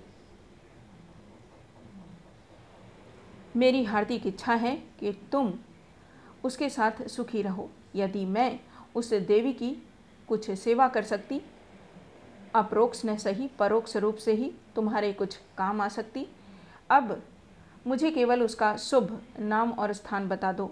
मैं सिर के बल दौड़ी हुई उसके पास जाऊँगी और कहूँगी, देवी तुम्हारी लौंडी हूँ। इसलिए कि तुम मेरे स्वामी की प्रेमिका हो। मुझे अपने चरणों में शरण दो। मैं तुम्हारे लिए फूलों की सेज बिछाऊँगी। तुम्हारी मांग मोतियों से भरूँगी। तुम्हारी एड़ियों में महावर रचाऊँगी। यह मेरी जीवन की साधना होगी। यह न समझना कि मैं जलूँगी या कूढ़ूँगी। जलन तब होती है जब कोई मुझसे मेरी वस्तु छीन रहा होता है। जिस वस्तु को अपना समझने का मुझे कभी सौभाग्य न हुआ उसके लिए मुझे जलन क्यों हो? अभी बहुत कुछ लिखना था, लेकिन डॉक्टर साहब आ गए हैं। बेचारा हृदय दाह को टीबी समझ रहा है। दुख की सताई हुई। कुसुम। इन दोनों पत्रों ने धैर्य का प्याला भर दिया। मैं बहुत ही आवेशहीन आदमी हूँ। भावुकता मुझे छू भी नहीं गई। अधिकांश कलाविदों की भांति मैं भी शब्दों से आंदोलित नहीं होता। क्या वस्तु दिल से निकलती है? क्या वस्तु केवल मर्म को स्पष्ट करने के लिए लिखी जाती है? यह भेद बहुधा मेरे साहित्यिक आनंद में बाधक हो जाता है। लेकिन इन पत्रों ने मुझे आपे से बाहर कर दिया। एक स्थान पर तो सचमुच मेरी आँखें भर आई। यह भावना कितनी वेदनापूर्ण थी कि वही बालिका जिस पर माता पिता प्राण छिड़कते रहते थे, वह होते ही इतनी विपदग्रस्त हो जाए। विवाह क्या हुआ? मानो उसकी चिता बनी। क्या उसकी मौत का परवाना लिखा गया? इसमें संदेह नहीं कि ऐसी वैवाहिक दुर्घटनाएँ कम होती हैं, लेकिन समाज की वर्तमान दशा में उनकी संभावना बनी रहती है। जब तक स्त्री पुरुष के अधिकार सामान्य होंगे, ऐसे आघात नित्य होते रहेंगे। दुर्बल को सताना कदाचित प्राणियों का स्वभाव है। काटने वाले कुत्तों से लोग दूर भागते हैं। सीधे कुत्ते पर बाल वृंद विनोद के लिए पत्थर फेंकते हैं। तुम्हारे दो नौकर एक ही श्रेणी के हैं। उनमें कभी झगड़ा न होगा, लेकिन आज उनमें से एक को अफसर और दूसरे को उसका माथत बना दो। फिर देखो, अफसर साहब अपने माथत पर कितना रौब जमाते हैं। सुख में दाम्पत्य की नींव अधिकार साम्य ही पर रखी जा सकती है। इस वैषम्य में प्रेम का निवास हो सकता है। मुझे तो इसमें संदेह है। हम आज जिसे स्त्री पुरुष में प्रेम कहते हैं, वह वही प्रेम है जो स्वामी को अपने पशु से होता है। पशु सिर झुकाए काम किए जाता है। स्वामी उसे भूसा और खली भी देगा और उसकी देह भी सहलाएगा। उसे आभूषण भी पहनाएगा। लेकिन जानवर ने ज़रा चाल धीमी की, ज़रा गर्दन टेढ़ी की कि मालिक का चाबुक पीठ पर पड़ा। इसे प्रेम नहीं कहते। खैर, मैंने पांचवा पत्र खोला, जैसा मुझे विश्वास था। आपने मेरे पिछले पत्र का भी उत्तर नहीं दिया। इसका खुला हुआ अर्थ यह है कि आपने मुझे परित्याग करने का संकल्प कर लिया है। जैसी आपकी इच्छा। पुरुष के लिए स्त्री पाँव की जूती है। स्त्री के लिए तो पुरुष देवतुल्य है, बल्कि देवता से भी बढ़कर। विवेक का उदय होते ही वह पति की कल्पना करने लगती है। मैंने भी वही किया। जिस समय मैं गुड़िया खेलती थी उसी समय आपने गुड्डे के रूप में मेरे मनोदेश में प्रवेश किया। मैंने आपके चरणों को पखारा, माला, फूल और नैवेद्य से आपका सत्कार किया। कुछ दिनों के बाद कहानियाँ सुनने और पढ़ने की चाट पड़ी। तब आप कथाओं के नायक के रूप में मेरे घर आए। मैंने आपको हृदय में स्थान दिया। बाल्यकाल ही से आप किसी न किसी रूप में मेरे जीवन में घुसे हुए थे। वे भावनाएँ मेरे अंतस्थल की गहराइयों तक पहुँच गई है। मेरे अस्तित्व का एक एक अणु उन भावनाओं में गुथा हुआ है। उन्हें दिल से निकाल डालना सहज नहीं है। उनके साथ मेरे जीवन के परमाणु भी बिखर जाएँगे। लेकिन आपकी यही इच्छा है तो यही सही। मैं आपकी सेवा में सब कुछ करने को तैयार थी। अभाव और विपन्नता का भी कहना ही क्या? मैं तो अपने को मिटा देने को भी राज़ी थी। आपकी सेवा में मिट जाना ही मेरे जीवन का उद्देश्य था। मैंने लज्जा और संकोच का परित्याग किया। आत्मसम्मान को पैरों से कुचला। लेकिन आप मुझे स्वीकार नहीं करना चाहते। मजबूर हूँ। आपका कोई दोष नहीं। अवश्य मुझसे कोई ऐसी बात हो गई है जिसने आपको इतना कठोर बना दिया है। आप उसे जबान पर लाना भी उचित नहीं समझते। मैं इस निष्ठुरता के सिवा और हर एक सजा झेलने को तैयार थी। आपके हाथ से जहर का प्याला लेकर पी जाने में मुझे विलंब न होता, किंतु विधि की गति निराली है। मुझे पहले इस सत्य के स्वीकार करने में बाधा थी कि स्त्री पुरुष की दासी है। मैं उसे पुरुष की सहचरी, अर्धांगनी समझती थी। पर अब मेरी आँखें खुल गई। मैंने कई दिन हुए एक पुस्तक में पढ़ा था कि आदिकाल में स्त्री पुरुष की उसी तरह संपत्ति थी, जैसे गाय, बैल या खेतबारी। पुरुष को अधिकार था कि स्त्री को बेचे गिरो रखे या मार डाले। विवाह की प्रथा उस समय केवल यह थी कि वर पक्ष अपने सुर सामंतों को लेकर सशस्त्र आता था और कन्या को उड़ा ले जाता था। कन्या के साथ कन्या के घर में रुपए, पैसा, अनाज और पशु जो कुछ उसके हाथ लग जाता था, उसे भी उठा ले जाता था। वह स्त्री को अपने घर ले जाकर उसके पैरों में बेड़िया डालकर घर के अंदर बंद कर देता था। उसके आत्मसम्मान के भाव को मिटाने के लिए यह उपदेश दिया जाता था कि पुरुष ही उसका देवता है। सोहाग स्त्री की सबसे बड़ी विभूति है। आज कई हज़ार वर्षों के बीतने पर पुरुष के उस मनोभाव में कोई परिवर्तन नहीं हुआ। पुरानी सभी प्रथाएँ कुछ विकृत या संस्कृत रूप में मौजूद है। आज मुझे मालूम हुआ कि उस लेखक ने स्त्री समाज की दशा का कितना सुंदर निरूपण किया था। अब आपसे मेरा सविनय अनुरोध है कि यही अंतिम अनुरोध है कि आप मेरे पत्रों को लौटा दें। आपके दिए हुए गहने और कपड़े अब मेरे किसी काम के नहीं। इन्हें अपने पास रखने का मुझे कोई अधिकार नहीं। आप जिस समय चाहें वापस मंगवा लें। मैंने उन्हें एक पोटरी में बंद करके अलग रख दिया है। उसकी सूची भी वहीं रखी हुई है। मिला लीजिएगा। आज से आप मेरी जबान या कलम से कोई शिकायत न सुनेंगे।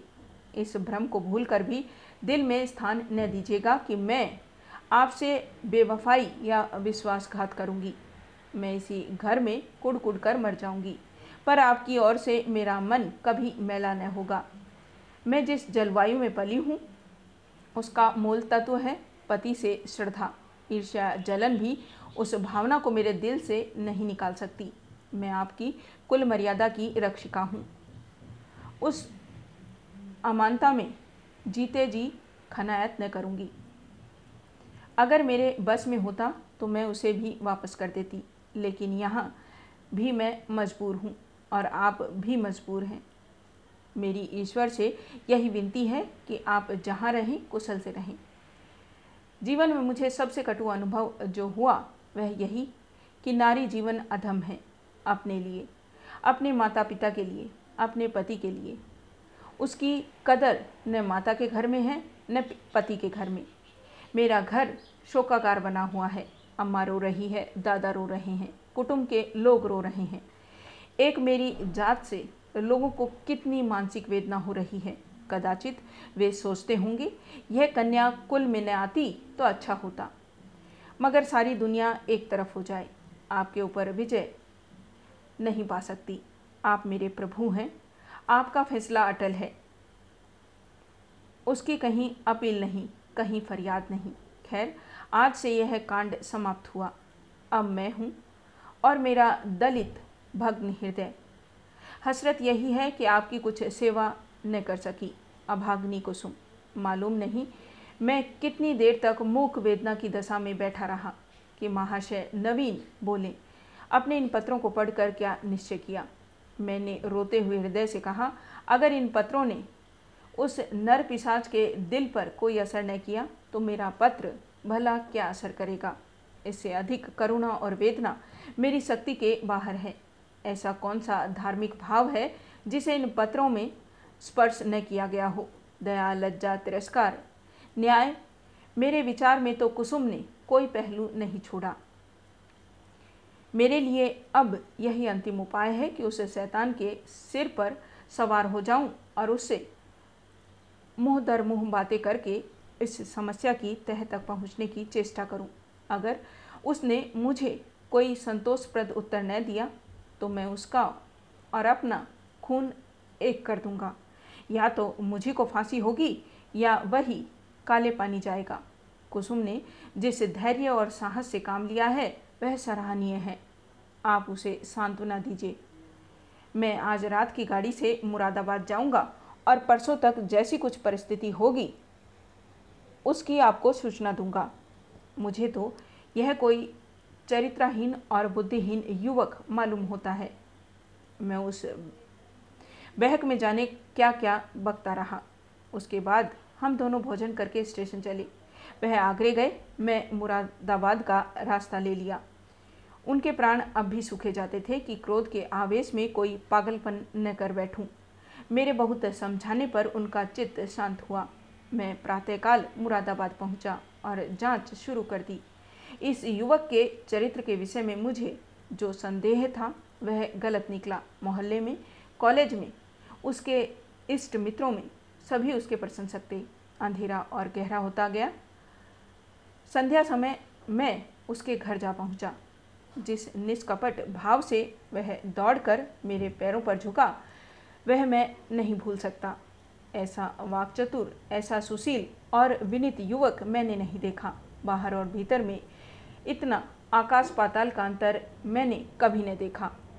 मैंने कुशल क्षेम और शिष्टाचार के दो चार वाक्यों के बाद पूछा, तुमसे मिलकर चित्त प्रसन्न हुआ, लेकिन आखिर कुसुम ने क्या अपराध किया है, जिसका तुम उसे इतना कठोर दंड दे रहे हो? उसने तुम्हारे पास कई पत्र लिखे। तुमने एक का भी उत्तर न दिया। वह दो तीन बार यहाँ भी आई पर तुम उससे बोले तक नहीं? क्या उस निर्दोष बालिका के साथ तुम्हारा यह अन्याय नहीं है? युवक ने लज्जित भाव से कहा, बहुत अच्छा होता है। आपने इन, इस प्रश्न को उठाया। इसका जवाब देना मेरे लिए बहुत मुश्किल है। मैंने तो इसे आप लोगों के अनुमान पर छोड़ दिया था, लेकिन इन गलत फहमी को दूर करने के लिए मुझे विवश होकर कहना पड़ेगा। यह कहते कहते वह चुप हो गया। बिजली की बत्ती पर भांति भांति के कीट पतंगे जमा हो गए। कई झिंगुर उछल उछल कर मुँह पर आ रहे थे और जैसे मनुष्य पर अपनी विजय का परिचय देकर उड़ जाते थे। एक बड़ा सा आँखफोड़ भी मेज पर बैठा था। शायद जस्त मारने के लिए अपनी देह तौल रहा था। युवक ने एक पंखा लाकर मेज पर रख दिया, जिसकी विजय कीट पतंगों को दिखा दिया। और मनुष्य इतना निर्बल नहीं है जितना वे समझ रहे हैं। एक क्षण में मैदान साफ़ हो गया और हमारी बातों में दखल देने वाला कोई न था। युवक ने सकुचाते हुए कहा, संभव है, आप मुझे अत्यंत लोभी, कमीना और स्वार्थी समझे, लेकिन यथार्थ यह है कि इस विवाह से मेरी वह अभिलाषा न पूरी हुई जो मुझे प्राणों से भी प्रिय थी। मैं विवाह पर रजामंद न था, अपने पैरों में बेड़ियाँ न डालना चाहता था। किंतु जब महाशय नवीन बहुत पीछे पड़ गए और उनकी बातों से मुझे आशा हुई कि वह सब प्रकार से मेरी सहायता करने को तैयार हैं, तब मैं राज़ी हो गया। पर विवाह होने के बाद उन्होंने मेरी बात भी न पूछी। मुझे एक पत्र भी न लिखा कि कब तक वह मुझे विलायत भेजने का प्रबंध कर सकेंगे। हालाँकि मैंने अपनी इच्छा उन पर पहले ही प्रकट कर रखी थी, पर उन्होंने मुझे निराश करना ही उचित समझा। उनकी इस अकृपा ने मेरे सारे मंसूबे धूल में मिला दिए। मेरे लिए अब इसके सिवा और क्या रह जाता है कि एलएलबी पास करूँ और कचहरी में जूती फटकाया करूँ? मैंने पूछा तो आखिर तुम नवीन जी से क्या चाहते हो? लेन देन में तो उन्होंने शिकायत का कोई अवसर नहीं दिया। तुम्हें विलायत भेजने का खर्च तो शायद उनके काबू से बाहर हो, युवक ने सिर झुकाकर कहा। तो यह उन्हें पहले ही मुझसे कह देना चाहिए था। फिर मैं वाही क्यों करता? उन्होंने चाहे कितना ही खर्च कर डाला हो, पर इससे मेरा क्या उपकार हुआ? दोनों तरफ़ से दस बारह हज़ार रुपये खाक में मिल गए और उनके साथ मेरी अभिलाषाएँ खाक में मिल गई। पिताजी पर तो कई हज़ार का ऋण हो गया है। वह अब मुझे इंग्लैंड नहीं भेज सकते। क्या पूज्य नवीन जी चाहते तो मुझे इंग्लैंड न भेज देते। उनके लिए दस पाँच हज़ार की कोई हकीकत नहीं। मैं सन्नाटे में आ गया। मेरे मुँह से अनायास निकल गया, छी, बाहरी दुनिया और बाहरे हिंदू समाज। तेरे यहाँ ऐसे ऐसे स्वार्थ के दास पड़े हुए हैं कि जो एक अबला का जीवन संकट में डालकर उसके पिता पर ऐसे अत्याचार, दबाव डालकर ऊँचा पद प्राप्त करना चाहते हैं। विद्यार्जन के लिए देश जाना बुरा नहीं। ईश्वर सामर्थ्य दे तो शोक से जाओ। किंतु पत्नी का परित्याग करके ससुर पर उसका भार रखना निर्लजता की पराकाष्ठा है। तारीफ़ की बात तो तब थी, तुम अपने पुरुषार्थ से जीत जाते।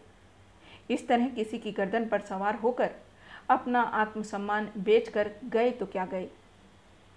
इस पामर की दृष्टि में कुसुम का कोई मूल्य ही नहीं। वह केवल उसकी स्वार्थ सिद्धि का साधन मात्र है। ऐसे नीच प्रकृति के आदमी से कुछ तर्क करना व्यर्थ था। परिस्थिति ने हमारी चुटिया उसके हाथ में रखी थी और हमें उसके चरणों पर सिर झुकाने के सिवाय और कोई उपाय न था। दूसरी गाड़ी से मैं आगरे जा पहुँचा और नवीन जी से यह वृतांत कहा। उन बेचारों को क्या मालूम था कि यहाँ सारी ज़िम्मेदारी उन्हीं के सिर डाली दी गई है। यद्यपि इस मंदी ने उनकी वकालत भी ठंडी कर रखी है।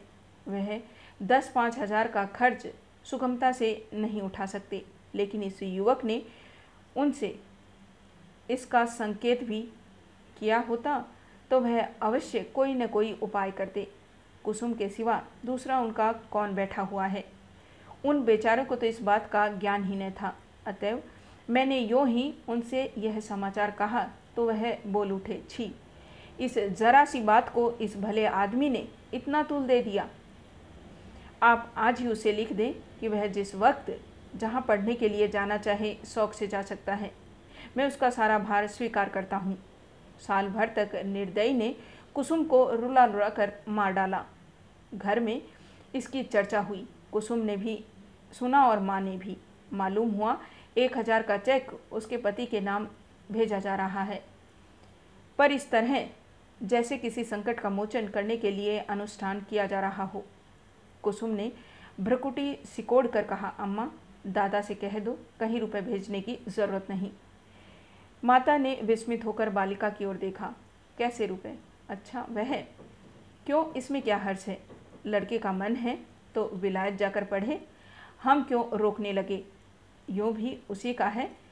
वो भी उसी का नाम है। हमें कौन छाती पर लाद कर ले जाना है। नहीं, आप दादा से कह दीजिए, एक पाई न भेजें। आखिर इसमें क्या बुराई है? इसलिए कि यह उसी तरह की डकांचनी है। जैसी बदमाश लोग किया करते हैं। किसी आदमी को पकड़कर ले जाएँ और उसके घर वालों से उसके मुक्तिबंद के लिए अच्छी रकम ऐठी। माता ने तिरस्कार की आँखों से देखा। कैसी बातें करती हो बेटी? इतने दिनों के बाद तो जाके देवता सीधे हुए हैं और तुम उन्हें फिर चिढ़ाए देती हो। कुसुम ने झंझला कर कहा, ऐसे देवता का रूठे रहना ही अच्छा। जो आदमी इतना स्वार्थी, इतना दम भी, इतना नीच है, उसके साथ मेरा निर्वाह न होगा। मैं कह देती हूँ, वहाँ रुपए गए तो मैं जहर खा लूँगी। ऐसी दिल लगी न समझना। मैं ऐसे आदमी का मुँह भी देखना नहीं चाहती। दादा से कह देना और अगर तुम्हें डर लगता हो तो मैं खुद कह दूँगी। मैंने स्वतंत्र रहने का निश्चय कर लिया है। माँ ने देखा, लड़की का मुखमंडल आरक्त तो हो उठा है। मानो इस प्रश्न पर, वह न कुछ कहना चाहती है, न सुनना। दूसरे दिन नवीन जी ने यह हाल मुझसे कहा। तो मैं एक आत्मविस्मृत की दशा में दौड़ा हुआ गया और कुसुम को गले लगा लिया। मैं इन नारियों में ऐसा ही आत्माभिमान देखना चाहता हूँ। कुसुम ने वह कर दिखाया, जो मेरे मन में था और जिसे प्रकट करने का साहस मुझमें न था। साल भर हो गया है। कुसुम ने पति के पास एक पत्र भी नहीं लिखा और न उसका ज़िक्र ही करती है। नवीन जी ने कई बार जमाई को मना लाने की इच्छा प्रकट की, पर कुसुम उसका नाम भी सुनना नहीं चाहती। उसमें स्वावलंबन की ऐसी दृढ़ता आ गई है कि आश्चर्य होता है। उसके मुख पर निराशा और वेदना के पीलेपन और तेजहीनता की जगह स्वाभिमान और स्वतंत्रता की लाली और तेजस्विता भाषित हो गई है।